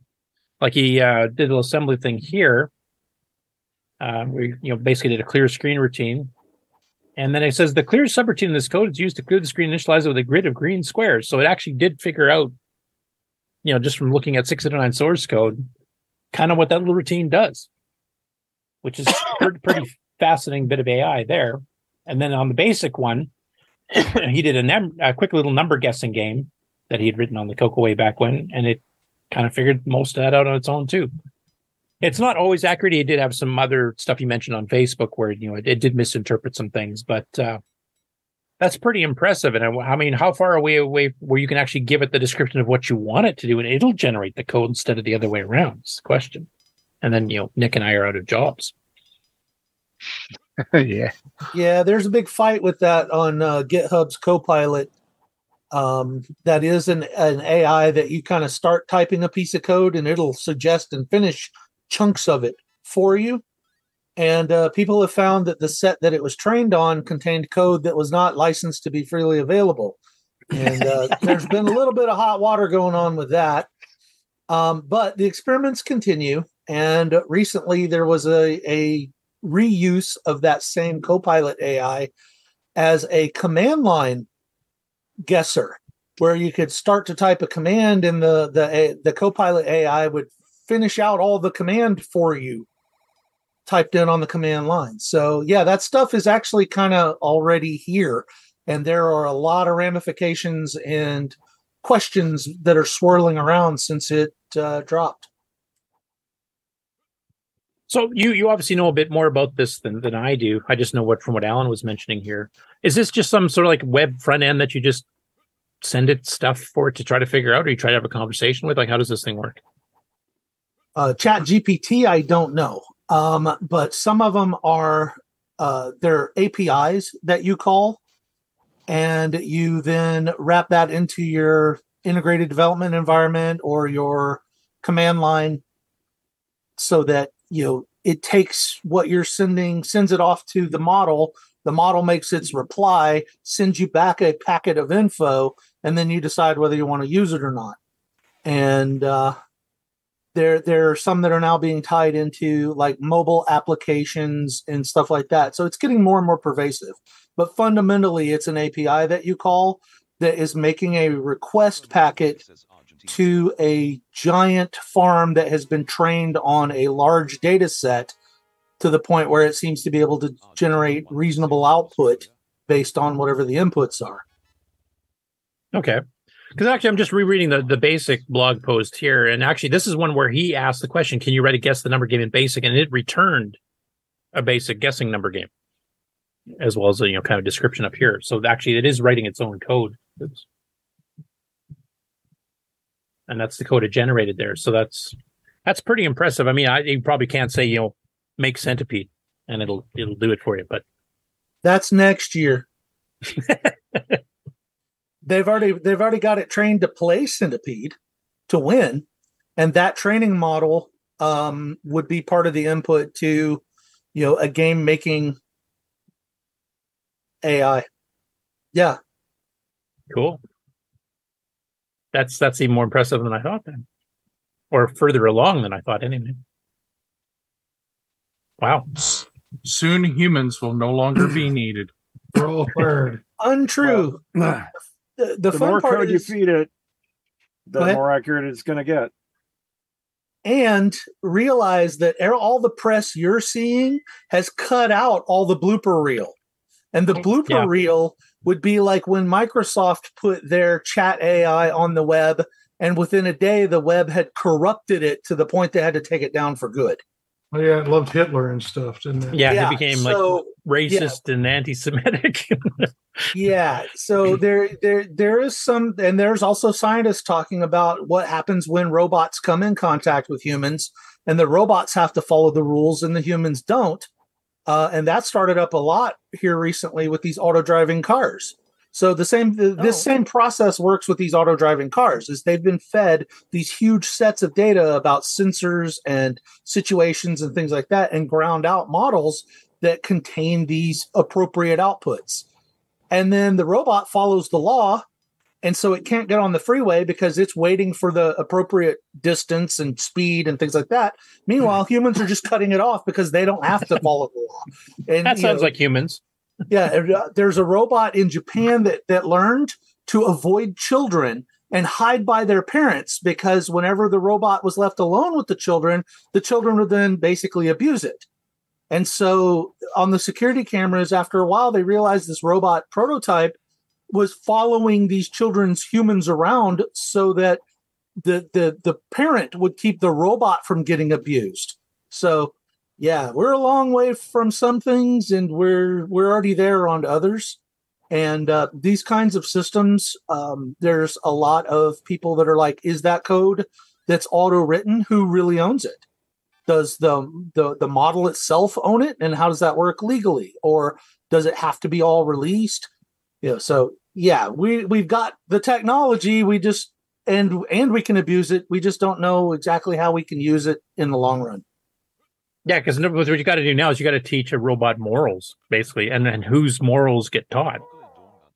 Eh, give it 50 years. They- They'll be taken over by then. I don't think it'll take that long.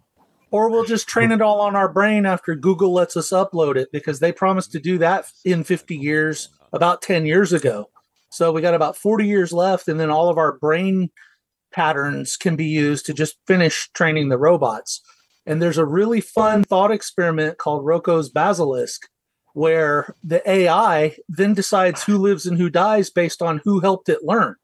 And if you're the kind of person that avoids teaching the AIs things, you might be on a future target list that you don't quite know about yet because it doesn't exist yet. Yet. I just got to make my own AI to combat the other AI. Right. So what you're saying is we've we've learned how to abuse AI, but we haven't learned how to use it use AI.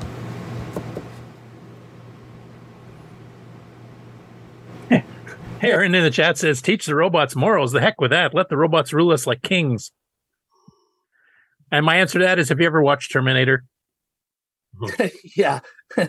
Uh, the guys that run into the Skynet camp, I don't know. Let me know how that goes. Anyone ever see the movie Transcendence? Uh, Oh, you think must it- the other guy. Yeah. yeah, I- I think it was. Um, I think it was Johnny Depp that starred in it. Anyway, Correct. yeah. So he's he was like he had like terminal cancer, so he like scanned his brain into the into a computer and and it gained access to the web and and uh, uh, augmented his abilities and tried to take over the world. It was great. So so it, that means in the future, all we have to do is like have our brains scanned by a computer, and our consciousness can live on on the internet forever. And we'll have immortality. As long as you pay all the content licensing fees. That exists. There, there is a very funny video out as there. I'm long as you pay the hosting fees. that too. But I'm there's, like, absolutely going to hate the lawyer AI when it's born. I can tell already. Yeah, that's the that's the video that I'm talking about. Is this Welcome to Life 1.0? And it's like you've had an accident and we've uploaded your brain. Now let's get you all set up in your new existence. Oh, hey, you've got all these songs in your memory. Would you like to pay a big fortune to relicense them? Oh no, okay, we'll delete those. Oh, do you want to have the premium channel? Well, no, I guess not. So we'll just cover the sky in occasional advertising. This is a hilarious video. I'll try to find that and put that on the Discord somewhere. Yeah, it's a fascinating topic and, and a little bit scary at the same time. or after hearing you guys talk a lot scary at the same time. anyway, on to more pleasant things. so we have a couple of updates for the Coco Pi project uh, from Ron Klein. So there's the newest version of XRoar, which is the 1.2.719 work in progress package. And since Ciaran is actually in the chat, he can mention exactly what all has been updated there. And also, it includes the new MAME 0.250 package, which includes the Ag Vision, uh, the Elanco Ag Vision that uh, Terry was sh- hinting at earlier. Tim Miller's actually put that in as also part of his video when he was actually writing a server to simulate it, um, as well as the regular Shack uh, video text terminal. So those are now emulated MAME. You can fiddle with those on the Coco Pi as well. Um, and we'll see if uh, Ciaran uh, mentions. I think I know one thing Ciaran uh, mentioned in Discord is due to complaints from several people, including myself, uh, about the uh, default behavior when you're loading a disk image that any writes you do to it get lost as soon as you quit XRoar. And I've actually edited code on the thing, and then one case I edited it for several hours, and then when I quit, it was gone, which none of the other emulators do. And I do understand a little bit of, of Ciaran's approach. He wants to make sure you didn't accidentally corrupt your disk file. Personally, I just back it up before I am going to fiddle with it. But I'm actually programming on that thing. Yeah, I want it to keep the changes. So I don't know if that's what this particular work in progress is for. Because I did, you know, he did mention he's going to change the behavior a bit, so you can actually save it as a default. That will save the disk image when you exit. So, uh, Ciaran, pipe up in the chat there and let us know if that's what this one is, or is this something totally different?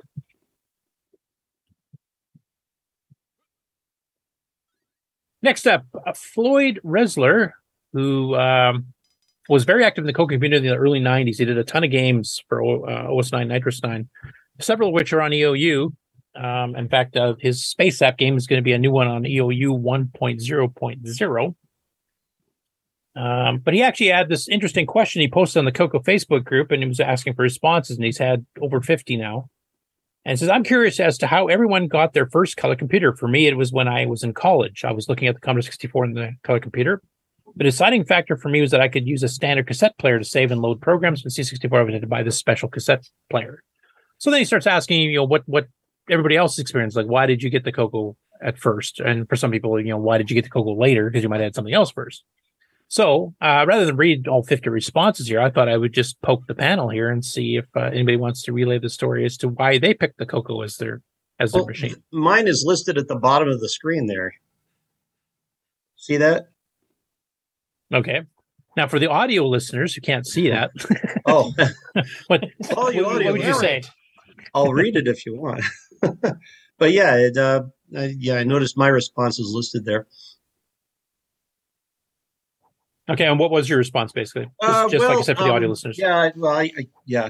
So basically, um, I'll summarize what I wrote there. Basically, uh, I wanted, I, I really wanted a color, color um, no, I really wanted a, a home computer back in 1983, and and uh, I really wanted one really bad. So I started saving up my money to buy uh, a TI 99 4A, which were going really cheap at the time because they were discontinuing the computer, and so they had like liquidation sales, right? So I I was like, hey, I can afford one of those. And so I started saving up money. And my parents um, tried everything they could to like dock my allowance and stuff like that for the s- slightest infractions to try to prevent me from saving up enough money to get one. And um, so then December rolled around and I was like, you know what? Christmas is coming up soon. Uh, why don't I just hold off until after Christmas? Who knows what'll happen, right? So sure enough, on Christmas morning, there was a, uh, a nice, bright, shiny new uh, uh, Tandy Color Computer 2 with 16K of memory, and I was really excited. Um, it was not the TI 99 4A that I wanted to get, but I think my parents probably bought the computer from Radio Shack uh, earlier, and that's why they were preventing me from saving up enough money was because they already got me a computer, um, and they and my father wisely chose um, the color computer because, well, first of all, unlike the TI 99 4A, it wasn't being discontinued.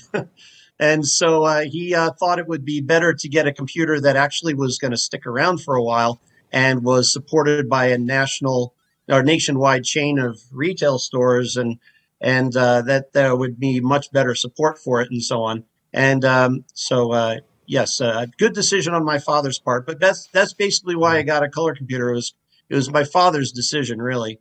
Um, and uh, but uh, he chose wisely. Uh, the, You were well yeah. served by that decision. I bought a Yes, 99 yes. 4A for 100 bucks. I ended up using its keyboard on my ZX81 before I bought my Coco.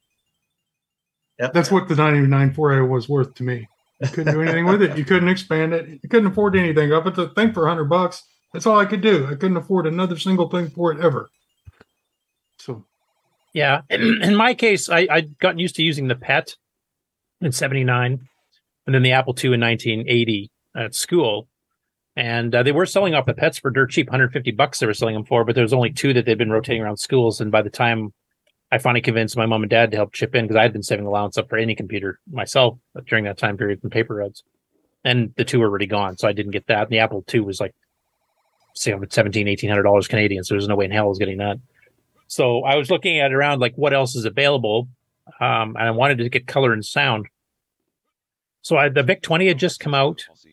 Um, the Coco One was out, and the Atari was out. Now the Atari was still pretty expensive that time, and I wanted a, a non-membrane keyboard. So the 400 was out. So the 800 was like a thousand bucks American. I think it was 13, 1400 here.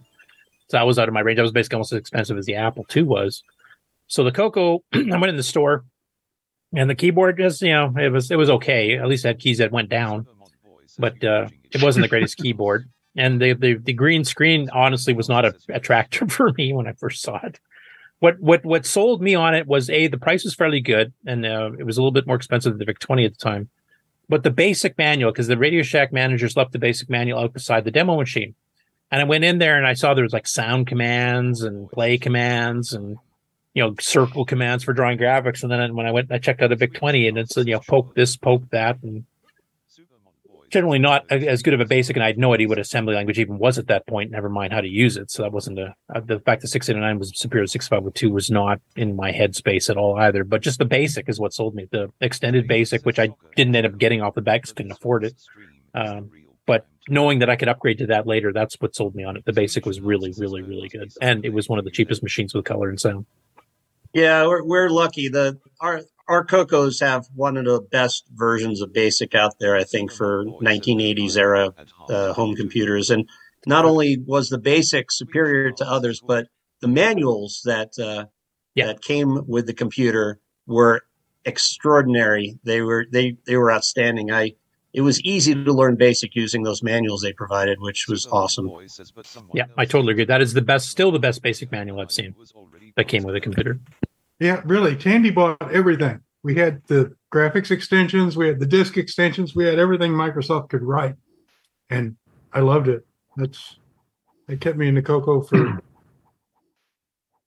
Also, before I forget, Ciaran did answer about um, the version of XRoar that's included with the update to Coco Pi. He says, I think that snapshot is mostly fixes uh, data DOS and illegal instructions. It does not include the disk write back change that'll be coming in a future one.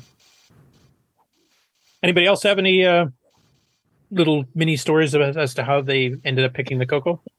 Well, I- I, I- uh, uh. Go ahead, Ron. Ron Okay, on first, then Terry. 77, 78, I was looking at uh, Radio Shack window, you know, and looking at the um, Model 1. It was expensive and I couldn't afford it, but I, I, I went in, I played on the keyboard. I, I was pretty much hypnotized, you know. I wanted that sucker. But um, it didn't uh, really happen. My brother in law got a VIC 20 in, I think, 82. And, um, you know, the way it loaded it was so slow and it was kind of, you know, crappy and it was expensive too, still. So, um, the right at that time, uh, I think 82, 83 ish, the MC10 came out. So I snagged one of those and I played with it and I made a whole bunch of tapes. And then I finally uh, got a Model 1 um, Coco from my wife's boss. He uh, sold me the uh, TV behind me there and the disk drive and the uh, silver Coco with um, uh, multi pack and a printer, uh, line printer seven, the whole thing with a box of uh, floppies. It was great, and that guy was uh, in the future. He uh, had sportswear, and uh, Oh, okay. a- yeah. So anyway, so that's how I got my first Coco, and um, you know I went on from there. But uh, one interesting thing is. Uh, um, I never really stopped a Coco. You know, after all these years, I've always had one set up. I've always used one, so I've never had uh, the ability to say if it wasn't for a Coco Talk or if it wasn't for uh, uh, Rainbow, or if it wasn't for whatever, that I would still that I went back into Coco because I never really left it all these years. All of, Yeah. all of these years. I, I cut mine back, but I always did have one set up here, even when I, you know, was not doing active Yeah. development and just running my webpage. The same thing. I, I always had it up and running for yeah, then, nostalgia itch on a um, weekend. recently, I remember uh, running across a couple of CDs that have compilations of uh, some of my Coco uh, programs, and I'm trying to think uh, in my mind. I said this last week, I think, um, why I had those specific programs in a group when they didn't have any rhyme or reason. And if you think of it, back in the day when we went online or if we traded programs, um, you would get what you think was cool at the time, and it didn't include a lot of stuff. It just was haphazard, you know, selections of games and and applications.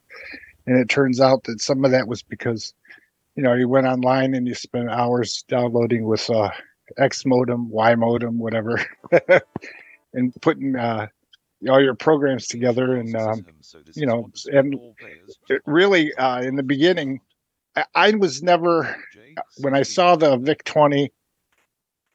That was it for me. I did. I didn't care for it. Uh, but I've never been exposed to. I've never seen an Apple run. I've never seen. Um, I think a friend had a TI ninety nine, and he, he had a, a huge table with everything. yeah, with all the going expansion to the on the left, side. to, to the right. You know. It's like a Sinclair except sideways. Yeah, and um, I just uh, I've never seen other machines. I, I joined a Coco club and I was always Coco. Everything was Coco. There was really no other machines. You know, every once in a while somebody would talk about one like they do here. Uh, you see 64s, you know, and it's uh, I've joined a couple of the groups just to see what they're doing, you know, but um, and I have no I, don't- I don't need, think I even go uh, have joined an Apple group because I just have no interest in Apple whatsoever. Sorry, just don't. That's Cool. it for me. Terry, you said you you had a story too. Well, I, I mine's more of a reason, I guess, why we got it. Um, living in a pretty rural area, Radio Shacks were, you know, the only thing really around. We had one other computer store. Um, you know, it was about sixty miles away, but you know, I'll be honest, they were kind of arrogant jerks whenever we go in there.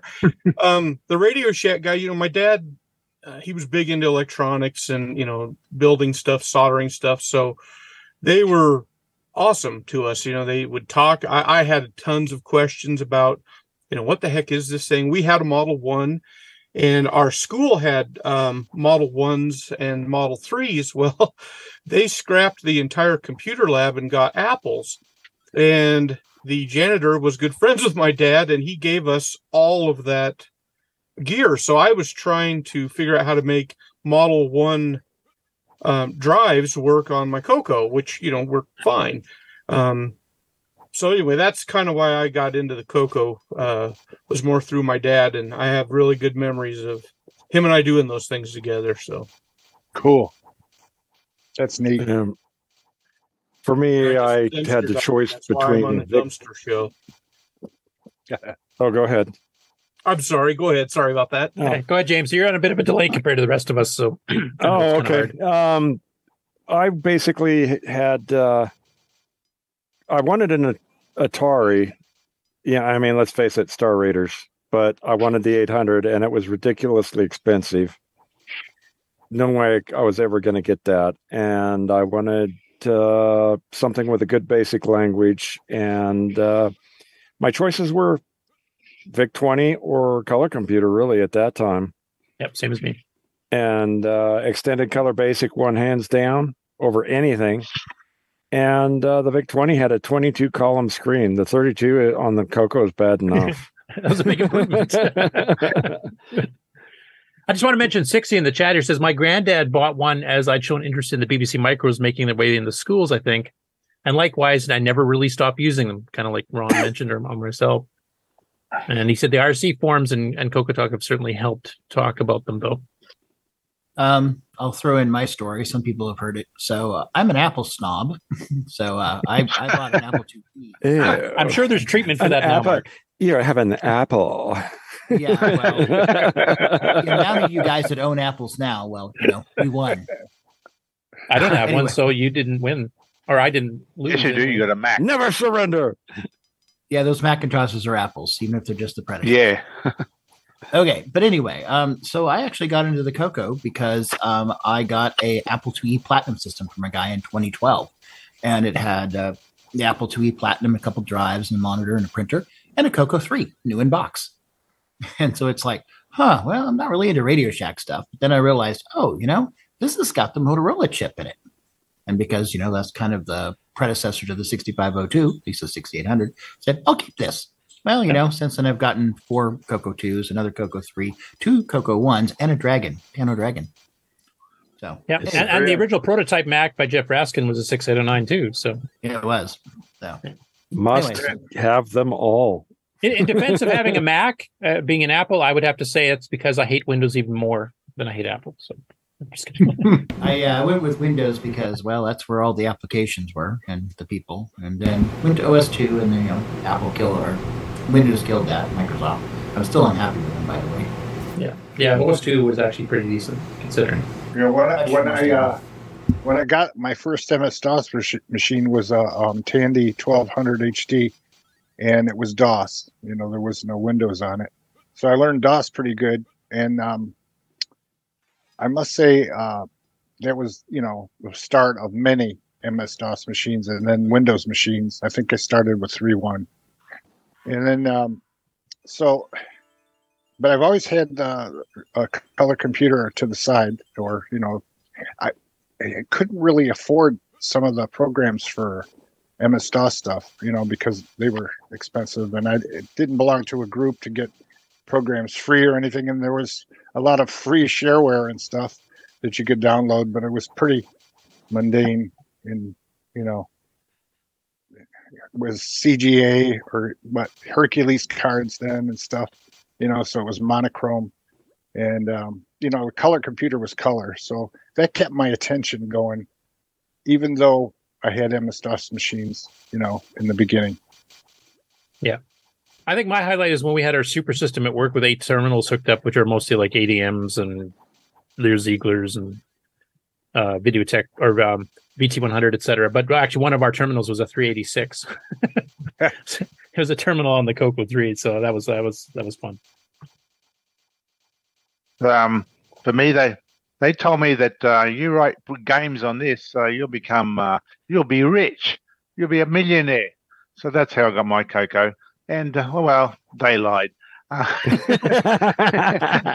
so I've spent the last forty years trying to make up for it. I reckon another forty, maybe. you might it might pay for itself. yeah, that's right. Yeah. Yeah. Anybody else got a quick story, or should I go on to the next news item? Well, if you're going to twist my arm, I can uh, give a quick synopsis. Uh, of the arm twist. uh, yeah, Christmas '84. I got a Commodore Plus Four because my parents loved me so much. And summer of sure about that? Some, uh, if you knew this, the Plus Four in America, you'd know. um, then uh, summer of '85, I got myself an Atari 800 and used them and went from them to the uh, um, Amiga, Macintosh, PC, and then all the way in 2009, 2010, when the Donkey Kong transcode was uh, released, a friend of mine uh, gave me a Coco 3, and uh, that sat here unused until two years ago, last month, and I started using the Coco in uh, well September of uh, 2020, and uh, haven't looked back at anything but an Atari and a Coco since. Cool. I did want to mention one of the replies on the web here. Uh, Joanne Donaldson's actually been on the show probably a year or two ago. So I got my Coco when they were still breakout cases, Coco 1. I used my Coco until the Coco 3 came out. I bought my Coco 3 because I was working at NASA JSC, and a lot of the engineers liked the Coco 3. And then he started using OS 9 on it. I'm- guessing the engineers probably did that too. So that's kind of cool. It has a bit of a NASA connection in his case, or case. That's cool to hear. Yeah. Oh, and uh, side note, the Plus 4 was not a cut down VIC 20. The Plus 4 was the greatest Commodore ever made since the Amiga. Sorry. There just wasn't a lot of software Didn't for it it. come out before the Amiga?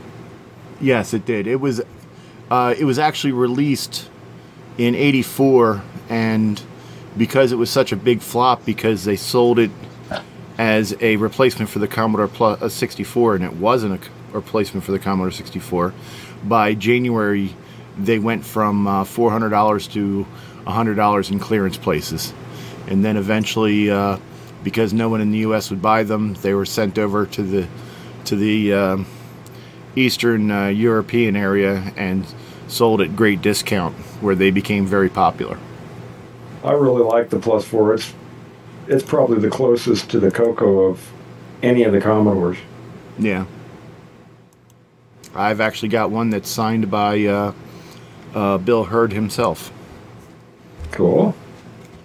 For those that don't know, Bil Herd pretty much He was did the- most of the design. Yeah, he was the main, the principal designer of it.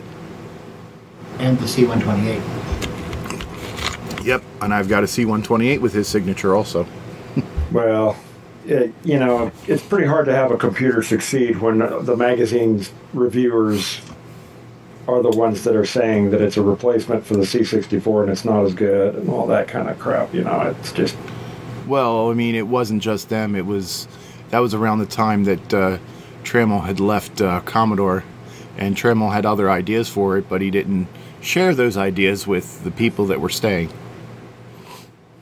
He it was supposed to be a replacement for the B128, the business computer. So Anyway, if any of the rest of you want to share any uh, memories along that line too, you can actually hit the Facebook poster that Floyd put up and, and kind of respond there too. Like I said, there's been over 50 responses already. We've had some responses here on the show as well. Yeah. Uh, it's just kind of interesting to see how you know different people got into it for what reasons and, and what time period. You know, Coco One, Coco Two, Coco Three. Did they get it during the day when they were being sold at Radio Shacks? Did you get into them afterwards? Part of retro computing in general. So it's an interesting topic. We could literally go on for hours on this, and I, I don't want to subject the audience to that. Are you saying asparagus? Yes. Uh, next up, Antonio Caballero has actually. Uh, well, we've seen some of these, like we uh, showed the video that Tim Lindner had posted up about, uh, assembling his program pack uh, duplicate boxes being flat printed out. Antonio here has done a remastered box template for the Direct Connect modem pack uh, box here. So if your modem pack box is damaged and you have the facility to print it, you can download this. Uh, I don't know what you call it, a schematic, I guess. I, I'm not. That's not the right term, but but basically, you can actually print out and you can actually reduplicate it. And if you get a die cut in the proper spots there, you can actually duplicate the box and, and, and have it looking just like the brand new one from back in the day. And that's something I'm I'm not sure if the other computers are doing that as much. I know there's a lot of eBay sales that if you've got the original packaging in really good shape, the price goes up because it's a collectible type thing. Um, personally, I'm not a collector style thing. I prefer to use stuff. So I wouldn't mind replacing some really, really damaged boxes with a replacement like this. I'd be perfectly fine than trying to hunt down an original and, and paying some exorbitant price for. I'm just wondering what what do you guys are you guys on the collector side of things where it has to be the original, or are you perfectly fine with uh, duplications of, of original boxes? Yeah, that stuff got thrown out. Oh, you didn't So- keep the boxes at all, so you have no tie to them at all. Yeah, yeah, it got like the cartridge boxes, all of that. Though that type of stuff got thrown out. So it's You know, it'd be cool is if he misspelled something on the box.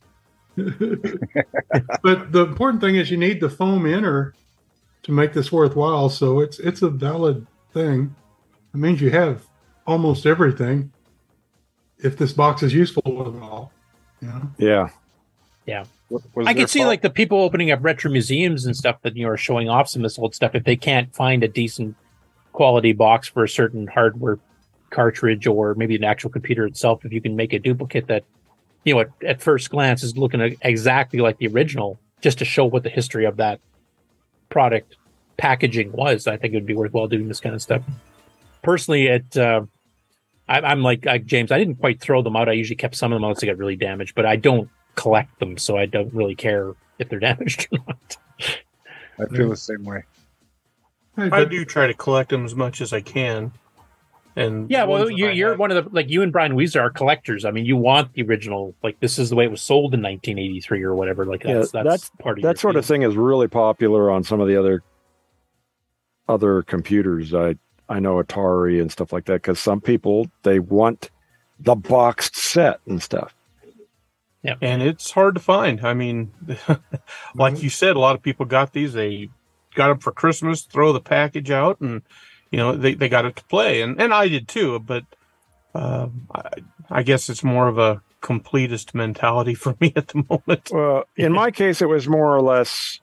I kept the packages until I went to college, and then my mom decided to make my bedroom into an art room, and they got thrown out. Yeah, I think there's a lot of attics that uh, made a lot of uh, boxes disintegrate. Yeah. the heat.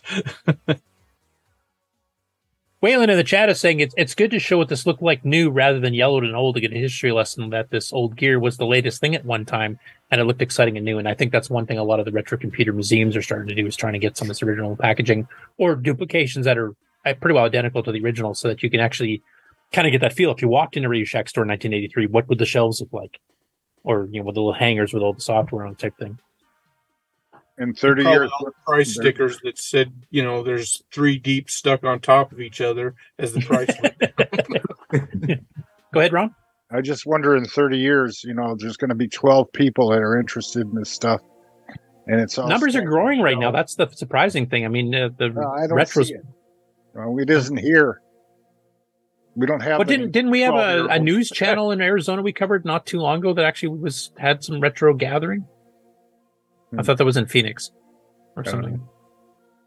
Wasn't too long ago, but they actually had like it was maybe it was making your local news that there was a retro group meeting that covered a bunch of things, including Cocos. Yeah, and I was going to say, did you see the attendance at VCF Midwest? That's the largest that it's been in ages. Well, yeah, The parking was. Uh, what was the up to- video game one in Seattle? I mean, it was computers and video The one games. that Tim and? AJ were at? Yeah, that was huge. Yeah. Yeah, parking for VCF Midwest. So Ron, was a I think we're just telling, away. basically telling you, you have to move uh, Yeah. somewhere where it's you know. You're in the wrong popular. place. You're you're in the wrong place, man. You got the good weather, but And that's the big but. yeah, you can come up here to minus thirty. It's fine. Yeah. then, then you you'd be burning those boxes just to keep warm. yes. That's why I have none left now. Remember? Yeah, that's why you don't have them. Okay, so this is a quick little video, Alderson Retro Computing, which we featured. He's done these little clips of how his computer career started with Coco's, and he's now acquired an MC10, a Coco 3, etc. But this is the first time he himself has appeared on camera, and he's just did a quick little blip. He's playing GFL Championship Football 2, as it was called in the Coco version. I think it's just called GFL Championship Football and other machines, because Radio Shack already had original football characters, so they wanted to make sure the names were differentiated. So since we've never actually met him before, I thought we'd just play the 20 second clip in its entirety. And you can see GFL running in the background. Hi, thought I'd introduce myself. This is my Coco 3. It didn't look so bad for a computer that's almost 40 years old. Now, for me, I don't look so good. A little worse for wear. And I think that's probably most of us on this panel. It was nice, a nice matching a, a face to the uh, the voice though, because we played a lot of his little clips here when he's covered some things, and uh, it, I think he even covered like installing VCC and stuff too recently. But uh, it, it's nice to have a face to match. It's one of the reasons I like our show being video. Next up, now this is pretty cool. So Vintage Geek on YouTube, and now they've covered some Coco stuff uh, before. I actually recently did some stuff where he's playing some of the Coco 3 games like Microscopic Mission, etc. Now they're based in Knoxville, Tennessee, and they've actually got a Vintage Geek museum that they're currently building. And this is a video where they interview a couple people that are helping set up the museum besides the main host of the show. But Coco's are prominently displayed, and he actually said that during the interview that he's uh, used to using some of the Cocos and even some of the other Tier Cities on the Network 2 style controllers and stuff back when he was a kid. So I'll play a little bit of a clip here to kind of get an idea for it. My understanding is this museum's not open yet, but the very first exhibit that they're going to be setting up to doing is setting up a, a classroom like it was back in the day. Nice. And uh, uh, I'm going to try, and Ken and I will talk about this, you know, as, as Coco Fest grows closer, that if I can manage to finagle some time extra off about maybe traveling down to see this, because it's not too far of a drive from Chicago compared to, you know, driving from Saskatoon to Chicago. It's nothing. So.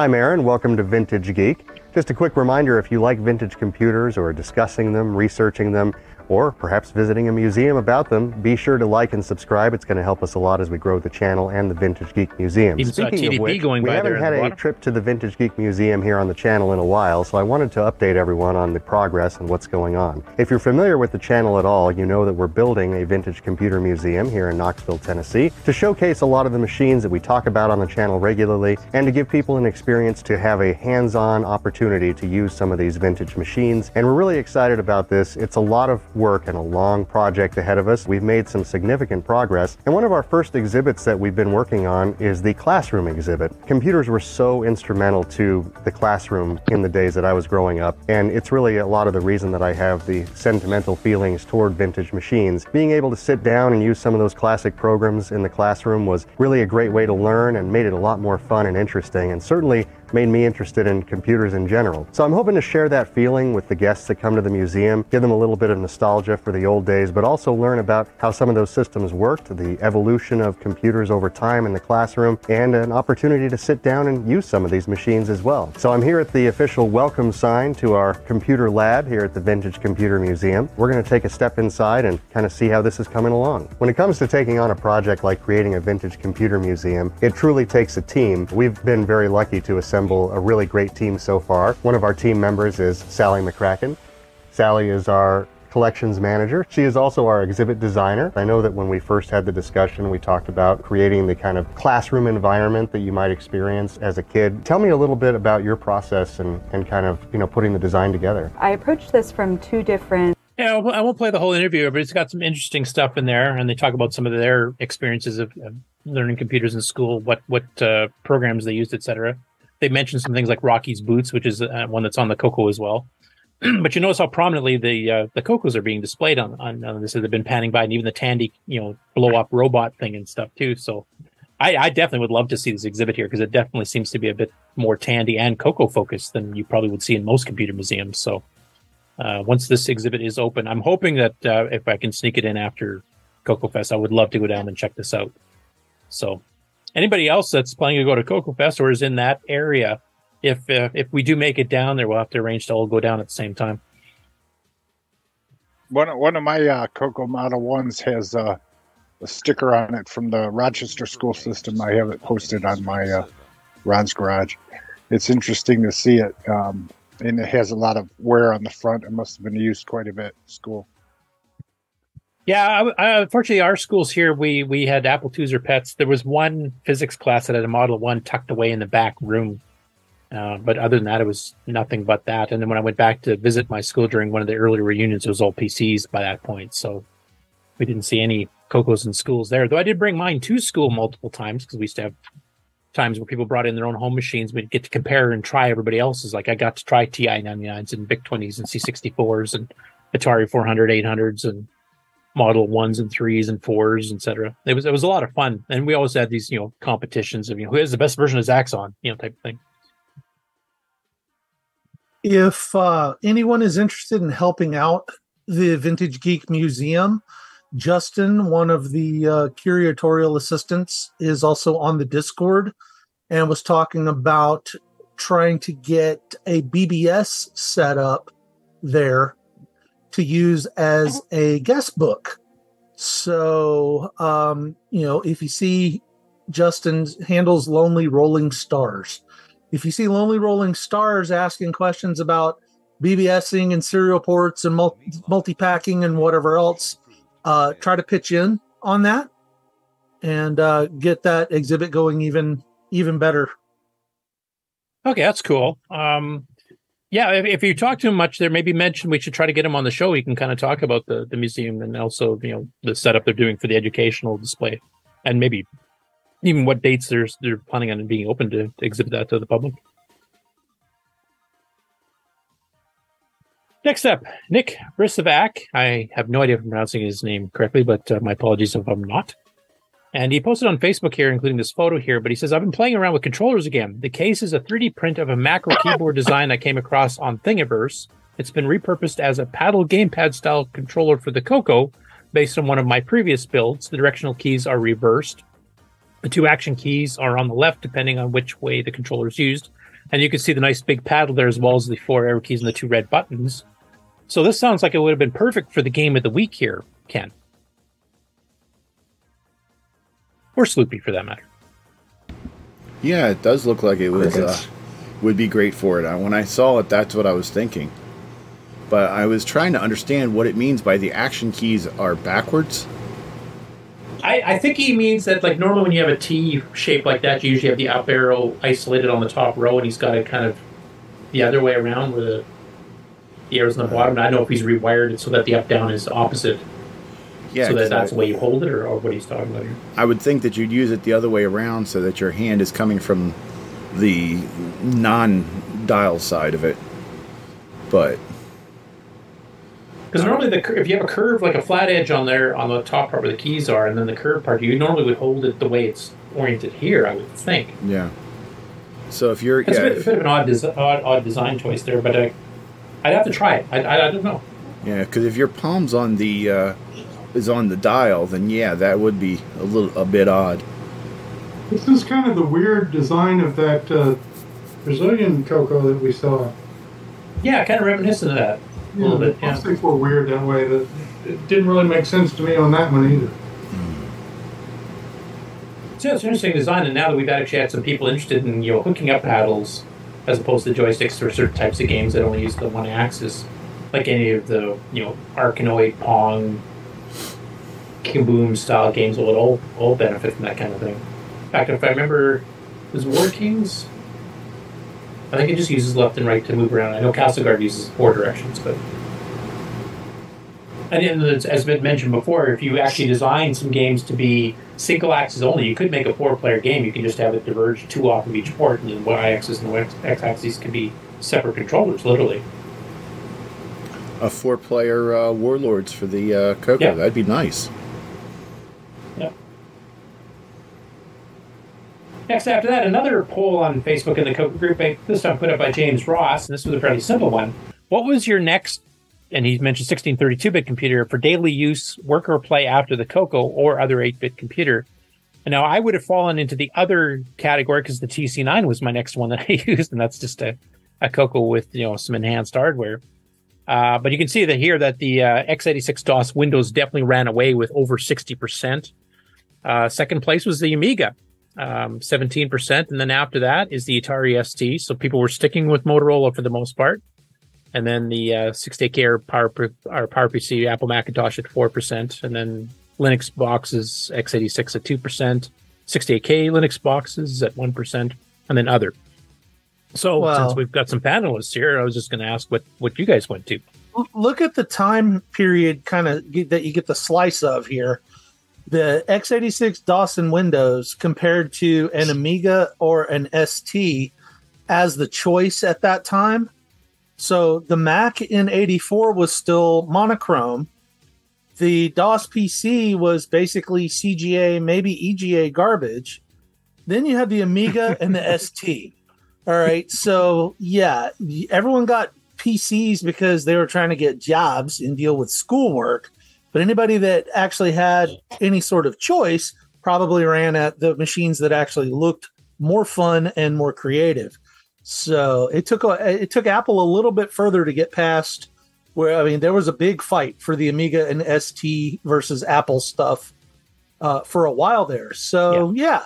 I mean my next machine off this list would have been a, an Amiga. So Mine was an Amiga. Mine was. Yeah. mine, mine, mine was actually the DOS Windows box. I got a 386SX after, and that was after my TC9 took me right through until around 2000. That I just picked up a used 386.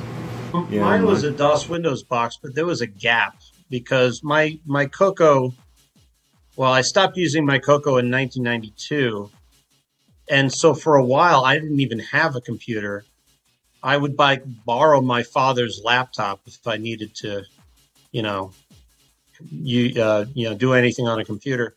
So I didn't get a new computer of my own until about 1998 when I got a used uh, uh, PC. So my choice, you know, so my answer would have been x86 DOS Windows, but there was a gap in there uh, where I was just, I didn't have my computer of my own. I just borrowed my father's or And and that's a good point. It depends on when you exited. Like some people exited after the Coco 2. They like saw the Coco 3 come out there. No, I want something a bit more powerful than that type thing. Some people did jump to the Amiga and ST at that point. In my case, we ran the Coco 3 at work until the year 2001. So I was on Coco solid right through up until that point. TC9 at home, which is a bit more advanced. But uh, Very well, you- When I was on the Coco one and two, and I saw the um, CM8 come out, it really made the uh, Coco three look like a you know upstanding, awesome computer to get. And so, I mean, that was at So- least you know because I didn't have any exposure to other stuff anyway except PC stuff. And how many of you guys built PCs? I I built hundreds of them, hundreds. I built them at work, so I was kind of sick of doing that already. so So in my case, I was running a construction company on my Coco 3 with Sculptor to do the taxman stuff and all of that. So I was kind of stuck there until I got my new job at a call center and they showered me with Unix, Linux things. So I, I never really did DOS. I mean, I played with it a little bit, but I never did anything serious on it because I needed the Coco 3 for the stuff I already written. And then I moved straight into Unix. I, can never built- remember uh, installing different DOSes as they went along. You know, up to what six point two was. yeah, unless you went to last Novell one. or DR DOS, Yeah. which went past it. Um, was it uh, DOS four that had a little bit of an interface in there? um, Oh, they had that uh, that mouse interface thing. The executive, yeah. Yeah, I remember that. Yep. Yeah, I. Uh, swords, abomination. I actually had to program something for that. Ugh. I uh, I never built my own PC, but I've heavily modified uh, PCs. You know, added memory, added new hard drives, uh, you know, added soundboards and Mhm. you know uh, graphics uh, boards and stuff. So I've I've done that. So Yeah, just short of building my own, um, I've I've heavily modified a few. I can remember having a, a 486 DX 100 in my hand, thinking, "Wow, this sucker's fast," you know, and putting it in, it, you know, looking at the manual to set the jumpers right and everything, and turn it on, and then start find video somewhere and play the video and see if it didn't jerk like the 386 did. Right. Yeah. Or like me trying to stream off YouTube. now, I this is from- completely off topic here, but I want to get this in before it scrolls off. Uh, there's a question from a user in the chat named LS Dowdle. He says, I'm fairly new to your show here, um, but I'm a big MiSTer FPGA user, and I'd like to get the Coco 3 going on that. Any regular MiSTer Coco 3 users? I think, if I remember correctly, the Coco 3 core's a little bit buggy at the current time. Is that correct? I don't have a MiSTer, so I'm just kind of going off memory here. Roger Taylor is the one to contact, right? Yeah, well, there's a, there's a free core that I think is a bit more primitive than Roger's got the commercial core that he actually charges a little bit of money for, if I remember correctly. And his Yeah. is a lot more closer to the. my my advice would be to get onto the Coco Discord and connect up with the FPGA and MiSTer Crowd there, and, and be able to ask uh, your questions back and forth more interactively. Um, but if you use Roger Taylor's real Coco core with the MiSTer board, um, you there is a NitrOS-9 uh, port for it, and uh, it works really well uh, running the Coco, you know, Coco Three as a as an experience. There are some folks here in this show and and that have been on the panel as well that that have that. So uh, back and forth in the show chat might not be the best way to try to answer the how to questions that go with that, but the Discord would definitely be a good place for that. There uh, is also a Coco 3 FPGA group on groups.io that uh, addresses uh, much of the similar topics using a slightly different Altera board and Gary Becker's uh, Open Core, which, uh, it, mm, if it's slightly buggy, I haven't noticed it. So uh, it's a really good experience as well. As well, I really, really uh, enjoy the FPGA version of a Coco 3 in addition to the the real hardware. Okay. I was going to ask Boat, but I think he already uh, took off for the day here because he's got a MiSTer. And I know he's the Coco one and two core is pretty rock solid on it. Uh, the Coco three one, um, unless you get Rogers, I think it's a, it's a little bit further behind. Currently, it's it's getting updated. Hey, next up, a little bit of MC10 stuff here. So Jim Gerrie continues his Semigraphics Country Flag series. And this time he's rendering the Chinese flag, and he has a bit of a political statement at the end here, which you can kind of see in the remarks here that democracy always triumphs. So I'll play a little bit of that.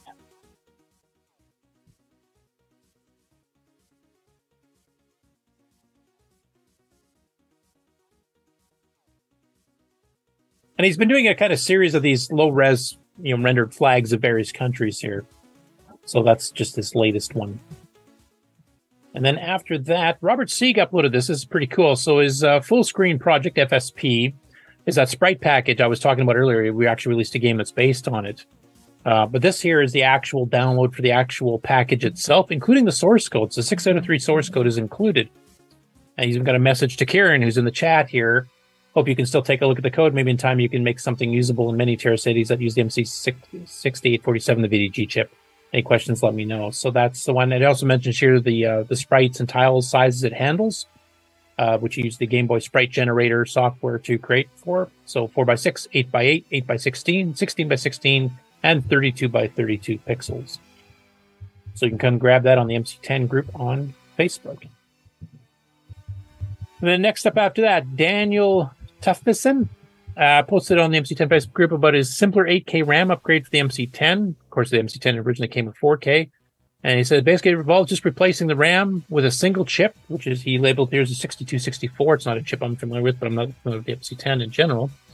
And a resistor to isolate the CPU address line 12 and the video address line 12 without any additional mux or gate. and he's got some pictures of it here. So he said this seems to be a simpler version of the upgrade that he's seen other previously. Now, for you people that have some experience with the MC10 hardware, I, I what how does this sound to you guys? I thought the piggyback method was slightly easier because you're just messing with chip selects, but uh, this would be cooler because it's uh, a newer RAM chip. Okay, so what was the And- and it's 6064? Just a new uh, easy- manufactured, or Well, yeah, I can't remember which RAM chips in it, but um, well, actually, I got one sitting here. You know, leave it to our pal. Just have an open MC10 lying around. Yeah. Yeah, it just replaces the 4K with an 8K. Yeah, it- well, they're they're 2K. The the chips are 2K, and there's 4K between the two of them. Yeah. And uh, that's just one 8K chip, so it's going to be lower power and cooler. And the piggyback, piggyback might interfere with the keyboard too. I don't know. Yeah. Okay. I have to say, he's got a really nice, clean photograph with even a bit of blurring the distance here of, of the zoom up of the board here. It's one of the best photos of an MC10 motherboard I've seen. Yeah, it, the the big thing with this says NEC on the chips, but the big thing with these are they're harder to find because it's a it's a different pinout for 2K RAMs for the ones that's in the MC10. Oh, okay. Hmm. Wasn't So I guess the jury's kind of out as to whether this is an easier upgrade to 8K than. Um, well, I think there's more wires on this. Uh, like I said, the other one it's chip selects, Okay. and uh, you know, Now, one thing I want to ask, since you actually know about this, James, um, I know one reason for doing the 8K upgrade is and, and with an additional bit of wiring, you can actually get the VDG to be able to see them. So you can Right, actually you use can the get a higher full modes, like high-res P mode 3 and 4. What, what, what is he talking about here? Would that do that, or would that just leave it? this will do 4K? that. This Oh, should will. do that. Okay. So it's a way to get your P mode 3 and P mode 4 working on an MC10 The well. main thing is that you're if you look at the 6847, which is on the right there, he's got additional wires going to it for the uh, uh, you you see going to that capacitor or whatever. Yeah, that's that's for the additional address line from the 6847, so it sees. So you can use all 8K for video memory instead of just the first 4K. Mm, well, you can use 6K, but that's the Well, yeah. 6847. Well, no, I, get, Yeah. I you know you could technically do like page flipping between them, or can you do page flipping on? Nope, I you saying- cannot move the page. That's right. Yeah, that's the you same. you would have to have additional hardware to be able to do that sort of thing. Wasn't there an 8K upgrade that um, made uh, graphics sparks and stuff? You know, um, if you I have no idea what you're talking about. One of the first 8K extra memory you can put in an MC10 back a ways in time. It's the one that um, Steve Strove got, and then Yeah, that's the one that does the extra video RAM, so you can get the higher graphics modes. right, but didn't that ha- have trouble with when you used the 20K pack or whatever? Or didn't it- Uh, Yeah, well, there, there's a conflict in the addresses, yeah. but um, they should both be delivering the same thing. So, other than a little extra noise or something on some of the lines, I would think. Yeah, my MC10 had that problem, works. and I just had to change one of the lines to grounding it rather than where it was hooked up, and it took care of that conflict. Okay, so there's a fix. Okay, cool. Glad you experts are on the panel because I know nothing about this stuff Experts. or or anything at all. If you ask some of the people in the panel. Okay, a couple of dragon ones here. Uh, Wayland, who's actually in the chat, uh, did a couple of Mandelbrot sets. Uh, the first one, and this is part of the 8 bit Battle Royale. This was done with uh, comparisons to some of the more modern remakes of 8 bit machines, like the Spectrum Next and what was the other one? The Commander X16, I think, is the 8 bit guys. Of course, those are running much more modern FPGA based systems, kind of emulating stuff. Uh, so, of course, they run way faster. But it was kind of interesting seeing how the different basics compared, you know, for drawing out Mandelbrots. Now, the first one he does here is an actual text version, rendering it with actual text characters. Then he did a semi graphics version. Now, this is one that I actually had done a video of uh, based on I'm running it on the Coco 3, um, which did it pretty good timing wise, I think, compared to the rest of them here. So, I'll just, uh, I won't run the whole thing here, but Actually, I posted. Um, yeah, you tech- posted multiple ones we've covered. I, I too. well, I, I posted drill mandel, the you know graphics ones, but I did the text one recently with the uh, 6309 control and the hardware multiply patch. Okay. So that should think I've be on seen- one of the last, I don't know, five posts or so. I don't think I've ever seen a text-based Mandelbrot generator. This is fascinating. that's actually that's originally back to oh geez, that's been around a long time. That Oh, like the original ones back in the day, like in the seventies, I guess, probably were text-based, huh? I don't know that they were doing Mandelbrots yet in the 70s, but um, when they first started doing them, someone tried to do it with text. Huh. Interesting. Cool. And here's the more standard one. We're using just the semi graphics blocks, basically a 32 by 16 screen to, to render it that way. And this is one where you took the code and you actually basically duplicated. So when I did my Basic 9 version, I did add some stuff at the beginning. Like I have it print out the date and time so you can figure out you know how long it took to run the entire thing. And I also set up so it's on the right type of a window to draw it on because on OS 9, of course, you'd be running in any graphics mode or something too. So you want to make sure you're doing something consistent. So that's what the graphic one looks like. And this is actually my Basic 9 version. Now, this is not the latest Basic 9 with some further patches to speed things up, but uh, and this is running on a 40 column, so you can see it's also a double speed, of course, because the Coco 3 is running at 1.78, but you can see it's a little bit faster than the other ones. No, that's And it took under a minute. compiled, though, right? What's that? That is compiled, right? Nope. That's running in raw in the Basic 9 interpreter. Which actually, if I remember correctly, like here's the actual listing, so I haven't packed it or Yeah, anything. I well, I thought Basic 09 did compile it to like an I code. They called when it. you when you pack it, you have to type pack first, and it strips comments and a bunch of line numbers and stuff out there. But I didn't do that. That was running right in the interpreter part of Basic. 9. Okay. So It wouldn't be harder hard to be faster than Microsoft Basic. I think we discussed this. Uh, yeah, yeah, I think I think we got Rage. I think we got Stevie to rage quit the show over discussing it, didn't we? Or is that something? Yeah, different? we we got sidetracked there a bit. Anyway, I I thought this was a good way to segue into my next thing, which actually was not on the news that everybody else has uh, got shared, though some people do know from private. Um, as of late, late last night, after I finished some work stuff here, I've actually released uh, Ease of Use version one. We're out of beta officially. What? So you can actually go onto my page here and you can see right here. You can go Ease of download it. abuse. Yeah. I didn't bother upgrading any of the screenshots because I just was running out of time. but uh, not too much has changed anyway. Um, right now, we've currently got the 6809, 6309, and then the 6809, 6309 Gimme X versions. This does include the new Basic 9 and Run B packages that actually have some optimized math for both CPUs. As far as I know, this is the first modifications to the Basic 9 code itself to speed it up since the original 1980 release by Motorola and Microwave. There's also a ton of other stuff added in, um, including some stuff like the control program version 3 from Fred, who's actually on the panel. Uh, we've also got uh, the new DCC compiler, which has a bunch of additional features, which I won't go into here, thanks to Jeff uh, Tennyson.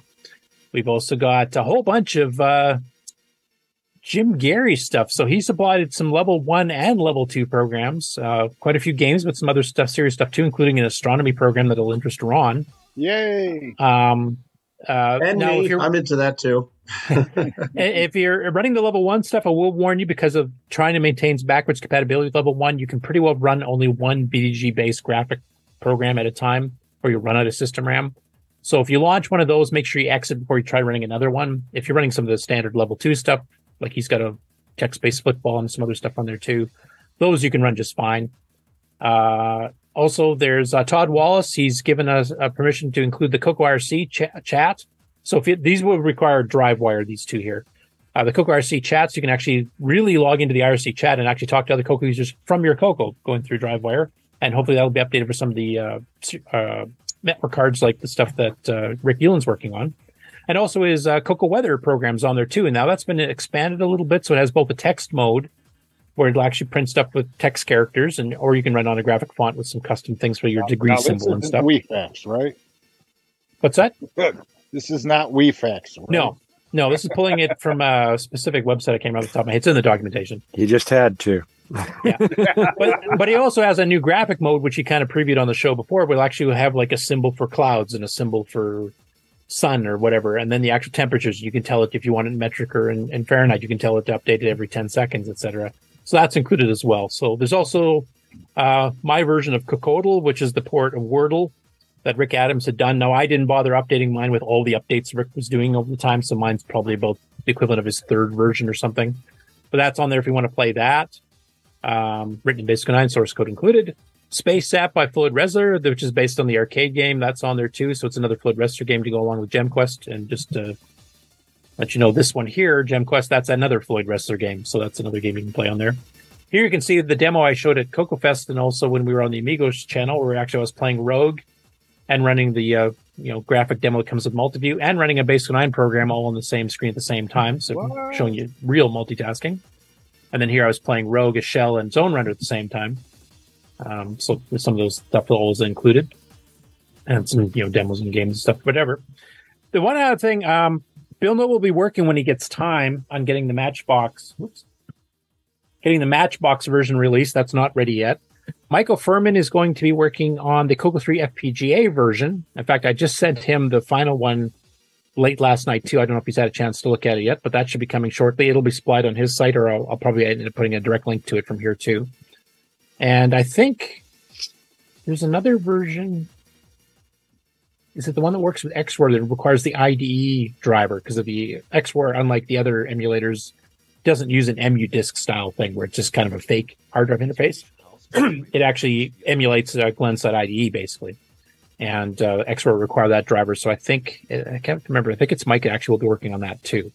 Uh, so that really should be coming out so you can actually play with XRoar as well. As it currently stands, the versions here will work on a real Coco with an SDC, or it will work on MAME or VCC or OVCC.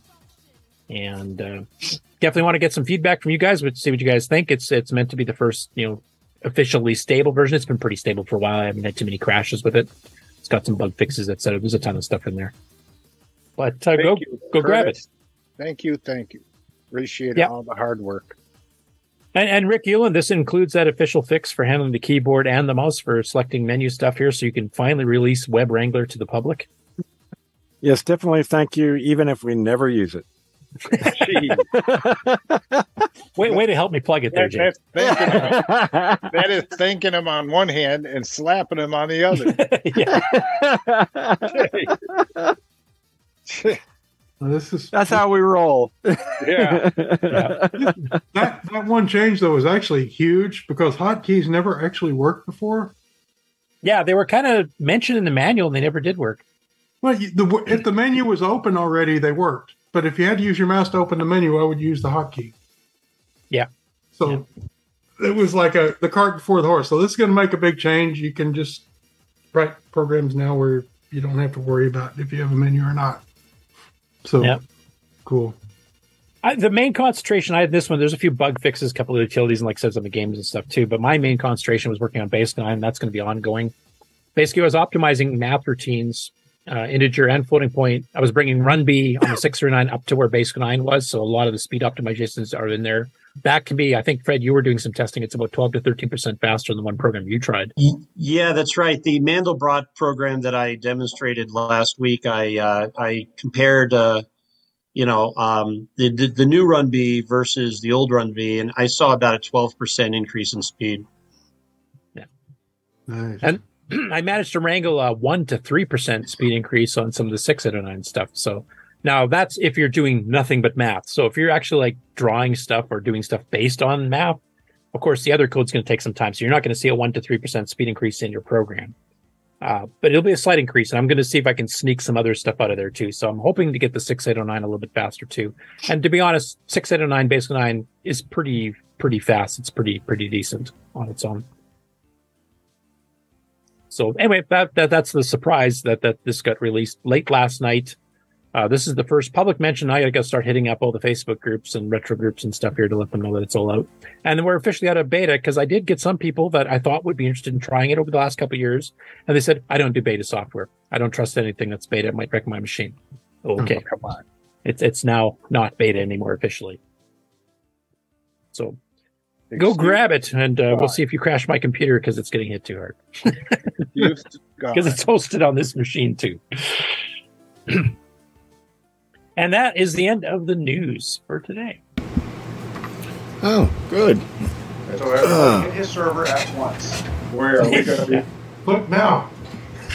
What do we Um, now? I uh, I had um, you know earlier I said uh, uh, Rick Osterpower was looking for Rick Osterpower. He Yeah. must uh, he must be watching the show because I got an email right after it, and he sent me another address, and I sent him the file. Well, that that and one he got it. the one guy in YouTube was kind of hinting that he was he was him, so that's why I was wondering if you checked. it. Right, yeah. So he that's uh, problem solved. Huh. What a great game. Uh, Let's, uh, so Nick, we probably need to check on my order too. Uh, let me see. I'll just see if yours was one of the. Oh yeah, yours was one of the ones in the in the five or six that were uh, delayed. It's been shipped out just yesterday. Okay, but uh, email. Uh, I sent you the files. Uh, Look in your spam. Yeah. All of Nick's email goes in my spam for some Everything from Nick always goes in the spam folder, where you know normally it would belong. That's that's part of standard filtering, right? I'll check, but spam always gets deleted. Okay, I will check. I just like I said, I just Uh, got back home. I'll, I'll send. Sorry. I'll send you an email now just to be sure, and and check it. You'll know that it was sent, and uh, where it goes, who knows. Was it was it Cox or e- or uh, Gmail? Uh, let me look up the. I'll find you on the list here somewhere. While they're doing this, I'll run a commercial. That's your deal. Let's see here. Hi, Retro Tech Heads. Data Soup here. You're watching Coco Talk, the world's leading live talk show featuring the Tandy color computer and proudly Patreon sponsored by RetroTechTime.com.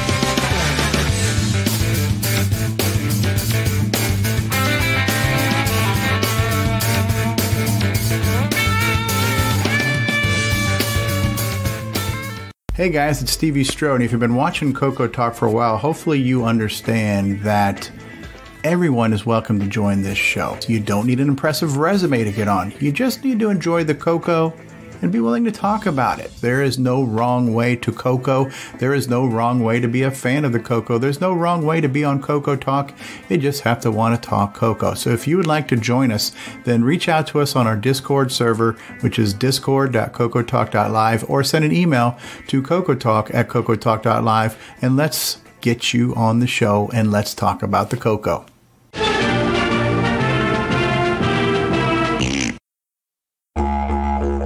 Tired of switching your joystick between the left and right port? Want to change between different controllers?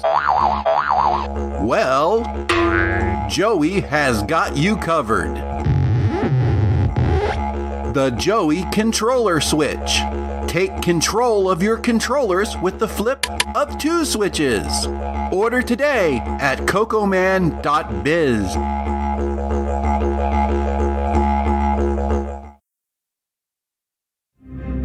The time has come to unite the world under one nation. An 8 bit nation. A neon green nation. The Coco Nation. The Coco Nation Show. Coming soon.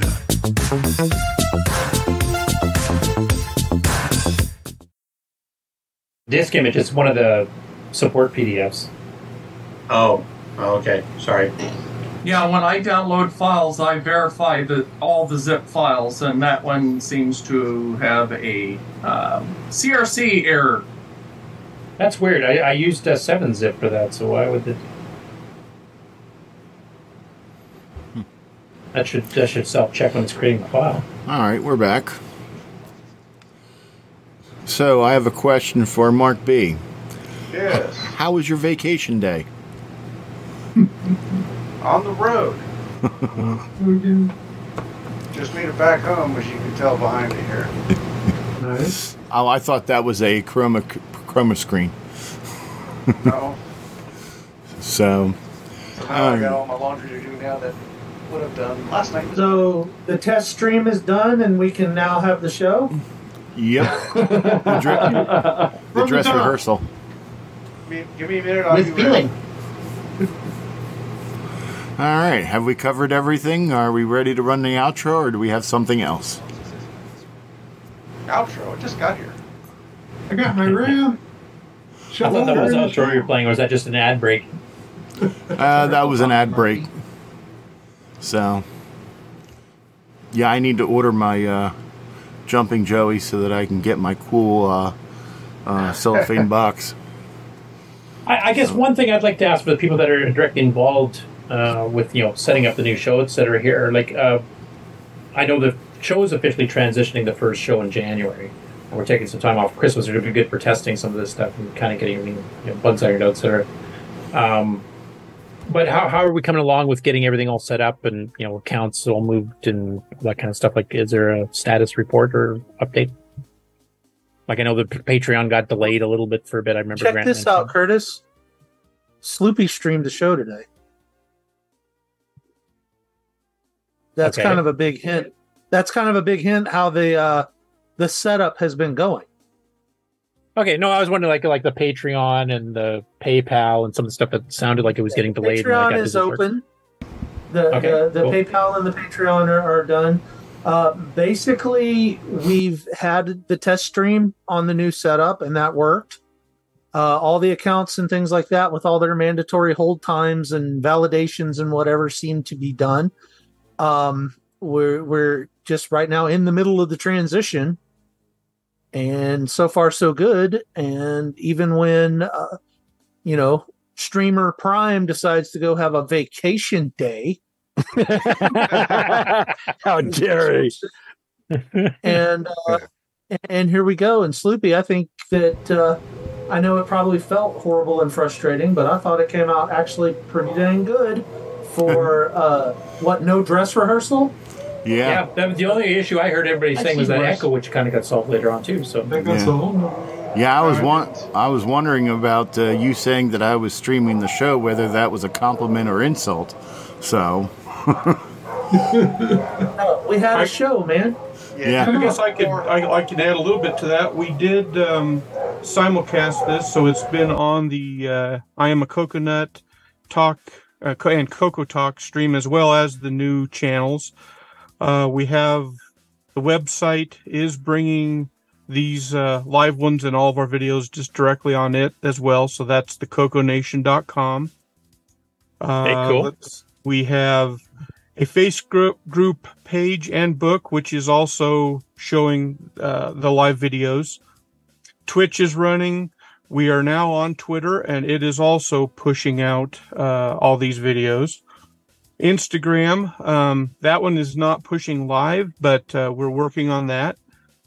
Podbean uh, is is getting there.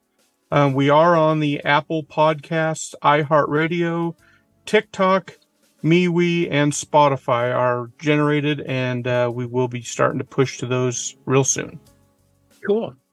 And now, how about uh, media stuff like you know new splash pages and intros that you know have to get the name replaced? Yeah, we we're need uh, a new intro, huh? Yeah, we're definitely working on that. Uh, we've got uh, um, actually some of the uh, previous people that uh, um, worked on the original ones. In addition, some in the community are actually stepping up and sending in all kinds of uh, images. Uh, Ron Delvaux, uh, Ken Reichert, um, Mark Siegel. Mark Siegel. Uh, yep, he's actually uh, he's been he sent quite a few. Um, D. Bruce. We've had quite a few different people sending stuff. So eventually, I think what we'll do is like for the logo. Um, I know it was a really rushed transition to try to get this working. You don't say. yeah. yeah.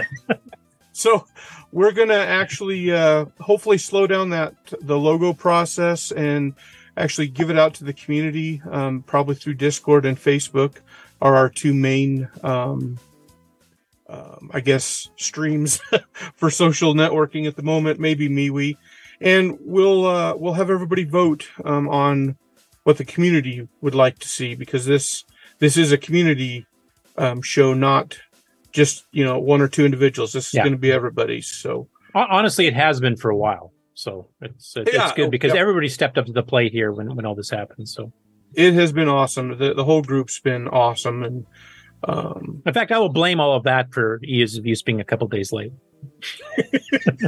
and having a bad file. Well, I got to check that there. I'm I'm, I'm kind of baffled how it didn't report a serious error when creating it because it's supposed to check it as it creates. So, Curtis, when is EOU 1.1 coming out? I don't know. Depending on how many bugs, and there's one bug I know I have to fix. Well, actually, two, because you mentioned one with the WinFo via E EFIO utility pack. And then there's one co-VDG bug I haven't had a chance to fix yet, but it's not a fatal one like the first two that I fixed.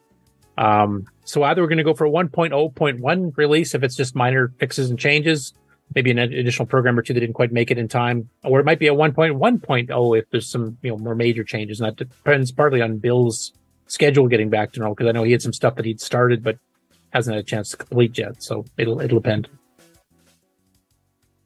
I'd, I'd also like to mention uh, there's been quite a few questions on why Coco Talk is ending. Um, I, I know Steve was on last episode. I think we're going to try to cut that piece out of last week's episode and put that up as a separate video just so everybody can go kind of listen to idea. it for themselves and uh, um, understand um, you know p- part of the reasoning for the name change and and uh, Yeah, and then it's from the horse's mouth too, so you're not hearing our interpretation. You're actually hearing it right from Right. Stevie. Exactly. Yeah, I agree. So I, I either Grant or I'll get that done here ASAP. Sorry, I don't have it done yet. It's been a nutty week. Yeah. No, the reason I asked is I, I know like we've got a lot of internal discussions on the Discord, like Alan was mentioning stuff here too, and I do know some of the stuff that I've been asking, but for the general audience, they have no idea what's going on behind the scenes. So I just want to make sure that everybody's kind of kept up to date as to what's going on, and get it recorded as part of the show so that people know. You bet. And we'll we'll start putting out as much as we can. I have been putting some stuff out on Facebook as far as the links and things and Discord. So um, if anybody uh, has any suggestions, ideas, please put them out there. We'll um, w- all the help we can get would be awesome. Yeah. The, the only issue I've hit, and it's not your fault at all, it's that stupid meta crap that Facebook's doing here. Because when I log into my phone, it, it wants me to be an administrator and download a separate app to even respond to somebody's post. Yet if I do on the computer, it'll ask, do you want to respond as yourself as a user, or do you want to respond as an administrator? Which is what it should be doing on the on the app on the on the phone. Because you know half the time I'm on the phone, you know, responding because I'm not here. I don't have access to a computer, and it's just it's kind of silly. I'm almost was really uh, ready to ask you guys to take me off as administrator just so I can respond to posts on there as a normal I agree. human It- being.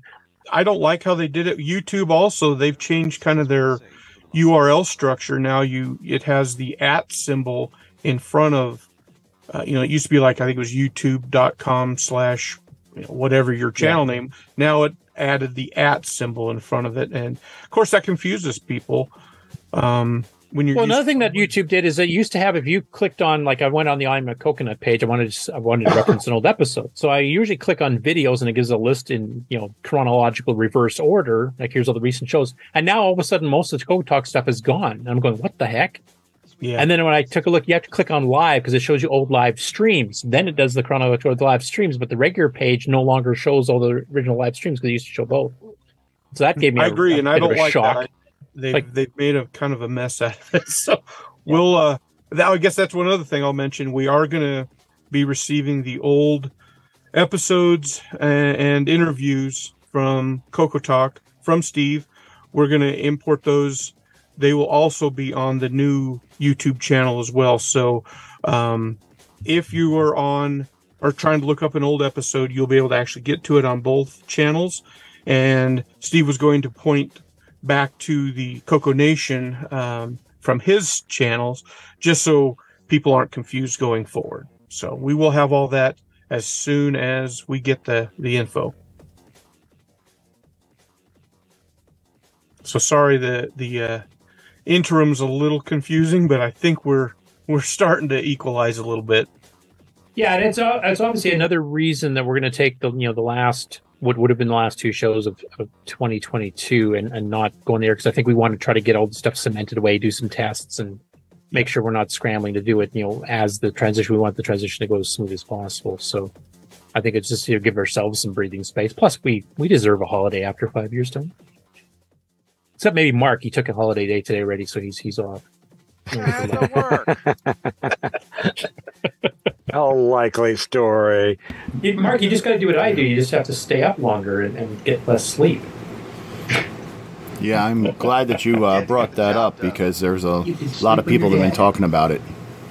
So, I've noticed that in other um, like mm, other discords that are related, they have been asking what happened, what's going on, and such. And it Yeah. seems that I know the aren't Amigos. There was a big discussion in there. Like, what, what, what why is this happening? Yeah. And the thing is, Yeah. is that it doesn't really fully answer the question of what's going on, why, and all that. I mean, it, it covers the, the, the, the top of the iceberg, but not down low, and everyone wa- seems to want to dig deep. Yeah, and the other thing, just to confirm for people, Discord as it is is not going to change because that's not controlled by anybody else but me. Which is a scary thought in itself. All hail David Ladd. All hail David Ladd. Yeah, I think the only thing changing is the name of some of the channels to reflect the name change. But all the billion channels you can't find anything on now are still there. Still there, and they still don't have anything on them. It's a great point. Hey, hey, hey! The fu- the search function does work in Discord. Not so well. It sucks. It's like trying to search for crap on Facebook. You know, I've been is trying not to use the search function as you guys have been mentioning it here, and it finds stuff that has nothing to do with what I'm looking for. It's sort of like trying to find a, ca- a capacitor I dropped on the floor. Yeah. Yeah, if you look hard enough and constantly get down on your hands and knees and go over it with a uh, flashlight, yeah, eventually you will find it. But it takes a while. Embed it in your knee. Walk around in Yeah. socks, you'll find it. I mean, honestly, I probably got to learn. There's probably some hidden search features, syntax for doing certain things that I want to do that I probably just need to learn. But just typing in a subject can- is finding stuff from 2017 or something I have no interest in. You can actually Yeah. filter by user and I think channel and a couple other things. Well, if you remember what channel it was in that you're looking for, and you remember what user posted it, which I usually don't, that doesn't help me at all, Mark. Yeah. yeah. And even then, it doesn't even work because I I searched for a word, a unusual word that I know was said, and the only way I found it was I knew which channel it was uh, said in, and I scrolled back a year and a Yeah, half if I've had found it myself. So It, it does find some things that I, occasionally. I, I should say it's not it's not completely garbage, but it, it it's hit or miss. yeah, it seems it seems best optimized for the last three months or so, and that's about it.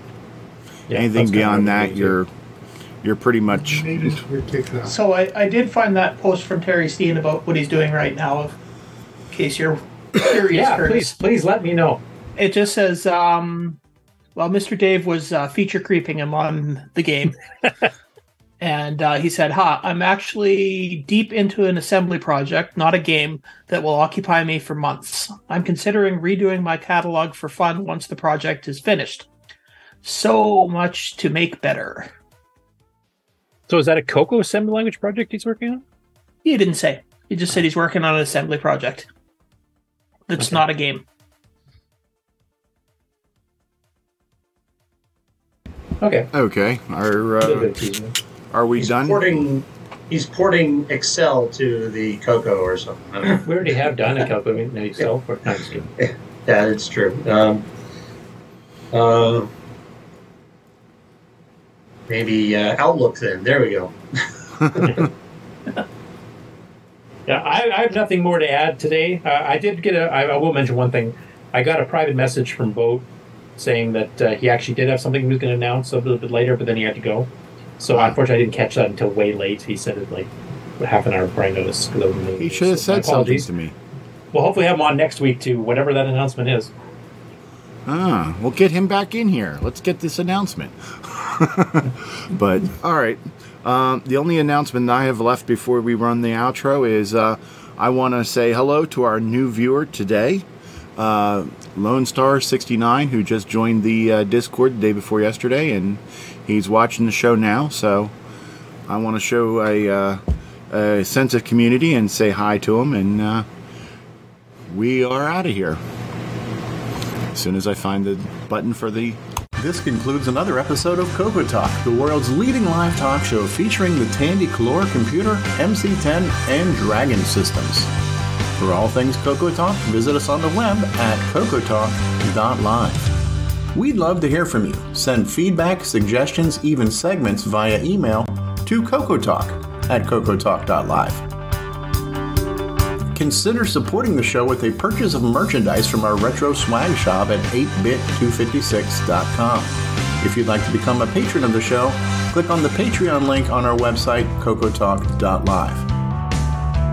Coco Talk would not exist without the community, its cast, crew, and contributors. Thanks go to Alan Murphy, Amigos Retro Gaming, Bill Noble, Brian Joyce, Brian Weaver, Curtis Boyle, D. Bruce Moore, Danny O'Connor, David Ladd, Eric Canales, George Jansen, Grant Leedy, James Diffendaffer, Jason Reichert, Jim Brain, Ken Reichert, Ken Waters, Mark Bosley, Mark Overholzer, Mikey Furman, Mr. Dave 6309, Nick Marentes, Nick Maroda, Nick Maroda, Nick Maroda, Paul Fiscarelli, Richard Lorbieski, Rick Adams, Rick Ulland, Rob Inman, Ron Delvaux, Samuel Gimes, Sloopy Malibu, Steve Bjork, Terry Steggy, Tom C., and many, many more. Please help support the Coco community. A list of various contributors and resources are available at imacoconut.com. That's I M A C O C O N U T.com. The original Coco Talk theme song is copyright 2008 by D. Bruce Moore and Greg Sheeler. The new Coco Talk theme song is copyright 2020 by D. Bruce Moore. Both are mixed, mastered, and produced by D. Bruce Moore. Coco forever.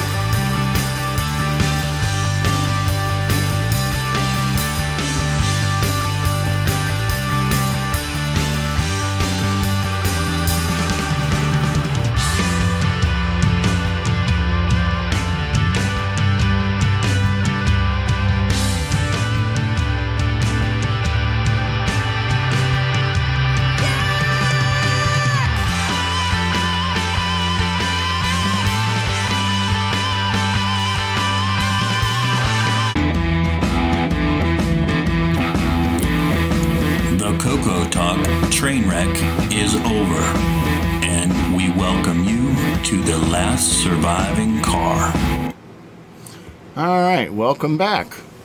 And is there anything anyone wants to say uh, before we go? Thank you, Sloopy. Yeah, thanks. Thanks for running the show, Sloopy. Pretty, pretty smooth. Oh, oh, given it's this first time you actually hosted the full show. Yeah, I uh, well, I've wanted to do it for wanted to offer to do it for a while, but I needed a new video card in my computer, and finally someone uh, kindly donated something newer so that I could. So And you, you figured out the audio issue and how to solve it, I think, partway through the show, if I understand correctly? yeah, just put a mute on me. Yeah, I, I, I, I was listening on Twitch before I uh, came back on, and yeah, it was the echo was coming and going. And I think it was uh, coming through Sloopy's mic. Yeah, I'll uh, look for a way to uh, rectify that better. Uh, super amplified headphones. Uh, yeah. I was playing with running Zoom for restream and came up with some stuff. I'll have to go look at my notes and send it to you. I think Okay. I found way to Zoom shut up so, so that it doesn't echo back into the stream. Yeah. Well, the problem is, is that my my speakers is like a uh, 2.1 system with two speakers and a uh, and a sub, and I have a Blue Yeti microphone which is really sensitive, so it's Right, right. probably But just you're reading getting the system sound and microphone sound both coming back. I, it was really messed up. So it's almost like your the- speakers need to be well in front of your microphone, so that speakers are, you know. It's, it's not your speakers. It's it's the restream audio and the Zoom audio which are off time by the time it takes to send a restream. Right. Right. So you can mute Zoom somehow. I, I'll, I'll send it to you if it makes sense. Yeah, well, Otherwise, they'll just- everything's going Yeah, to change. 60, 60 saying in the chat here, Karen, and if anyone on the panel has been playing chip tunes, something was injecting those into the stream at a really low level. What's chip tune? Music on an old 8-bit uh, sound. yeah, uh, 8-bit sound card or something. Eight-bit I, I wasn't trying to listen to the stream too often. I did listen a couple times quickly just to hear the, the echoing effect that they were talking about, but I didn't I didn't catch that particular thing. It like made it really, really deep. yeah. Well, you, Mark, you're really low anyway, so. Yeah. Oh, I You're- can probably fix that. Yeah, you're pretty quiet. Yeah, you sound like you're out in the field. But Looks like Ken's getting the cat treatment. Yeah, yeah. I'm waiting for mine to wake up and come after me here too for food or something. So. Is that any better? oh yeah, much better. That sounds like your normal voice. Yeah. I just had to had to tweak uh, tweak it because I don't normally do Zoom on this computer. I'm doing it on my second one. Yeah. I don't do a lot with sound because I have hearing issues, and usually when I have things playing, people complain that I can hear that all through the house. It's too loud. Turn it down. so Get a hearing aid. I would love to, but I can't. Huh?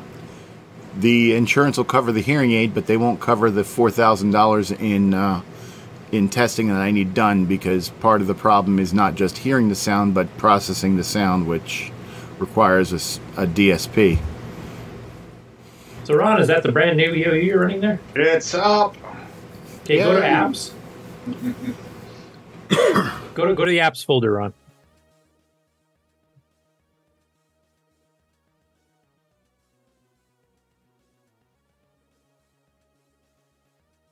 And uh, while he's doing that, Nick, I did find the emails. It was in the Ah. spam folder. No, there you go. On your Gmail account. Yep. Yeah, Should do there the you go. temperature? Email. No, that that unless you got DriveWire all set up, that won't work right now. okay. So let's mention the docs. But there should be a Gal Sat or something. Yeah, Galilean sat. Yeah, that's the one I, that was. I was specifically thinking of you. Oh, I did see that. I did notice that. Is that does that show like the positions of Jupiter's moons or something? Or uh, Yeah. was- yeah. Okay, cool. Or, or the span of time, so you can actually see how the orbits would look if you're looking through binoculars or telescope. Oh, nice. Okay, cool.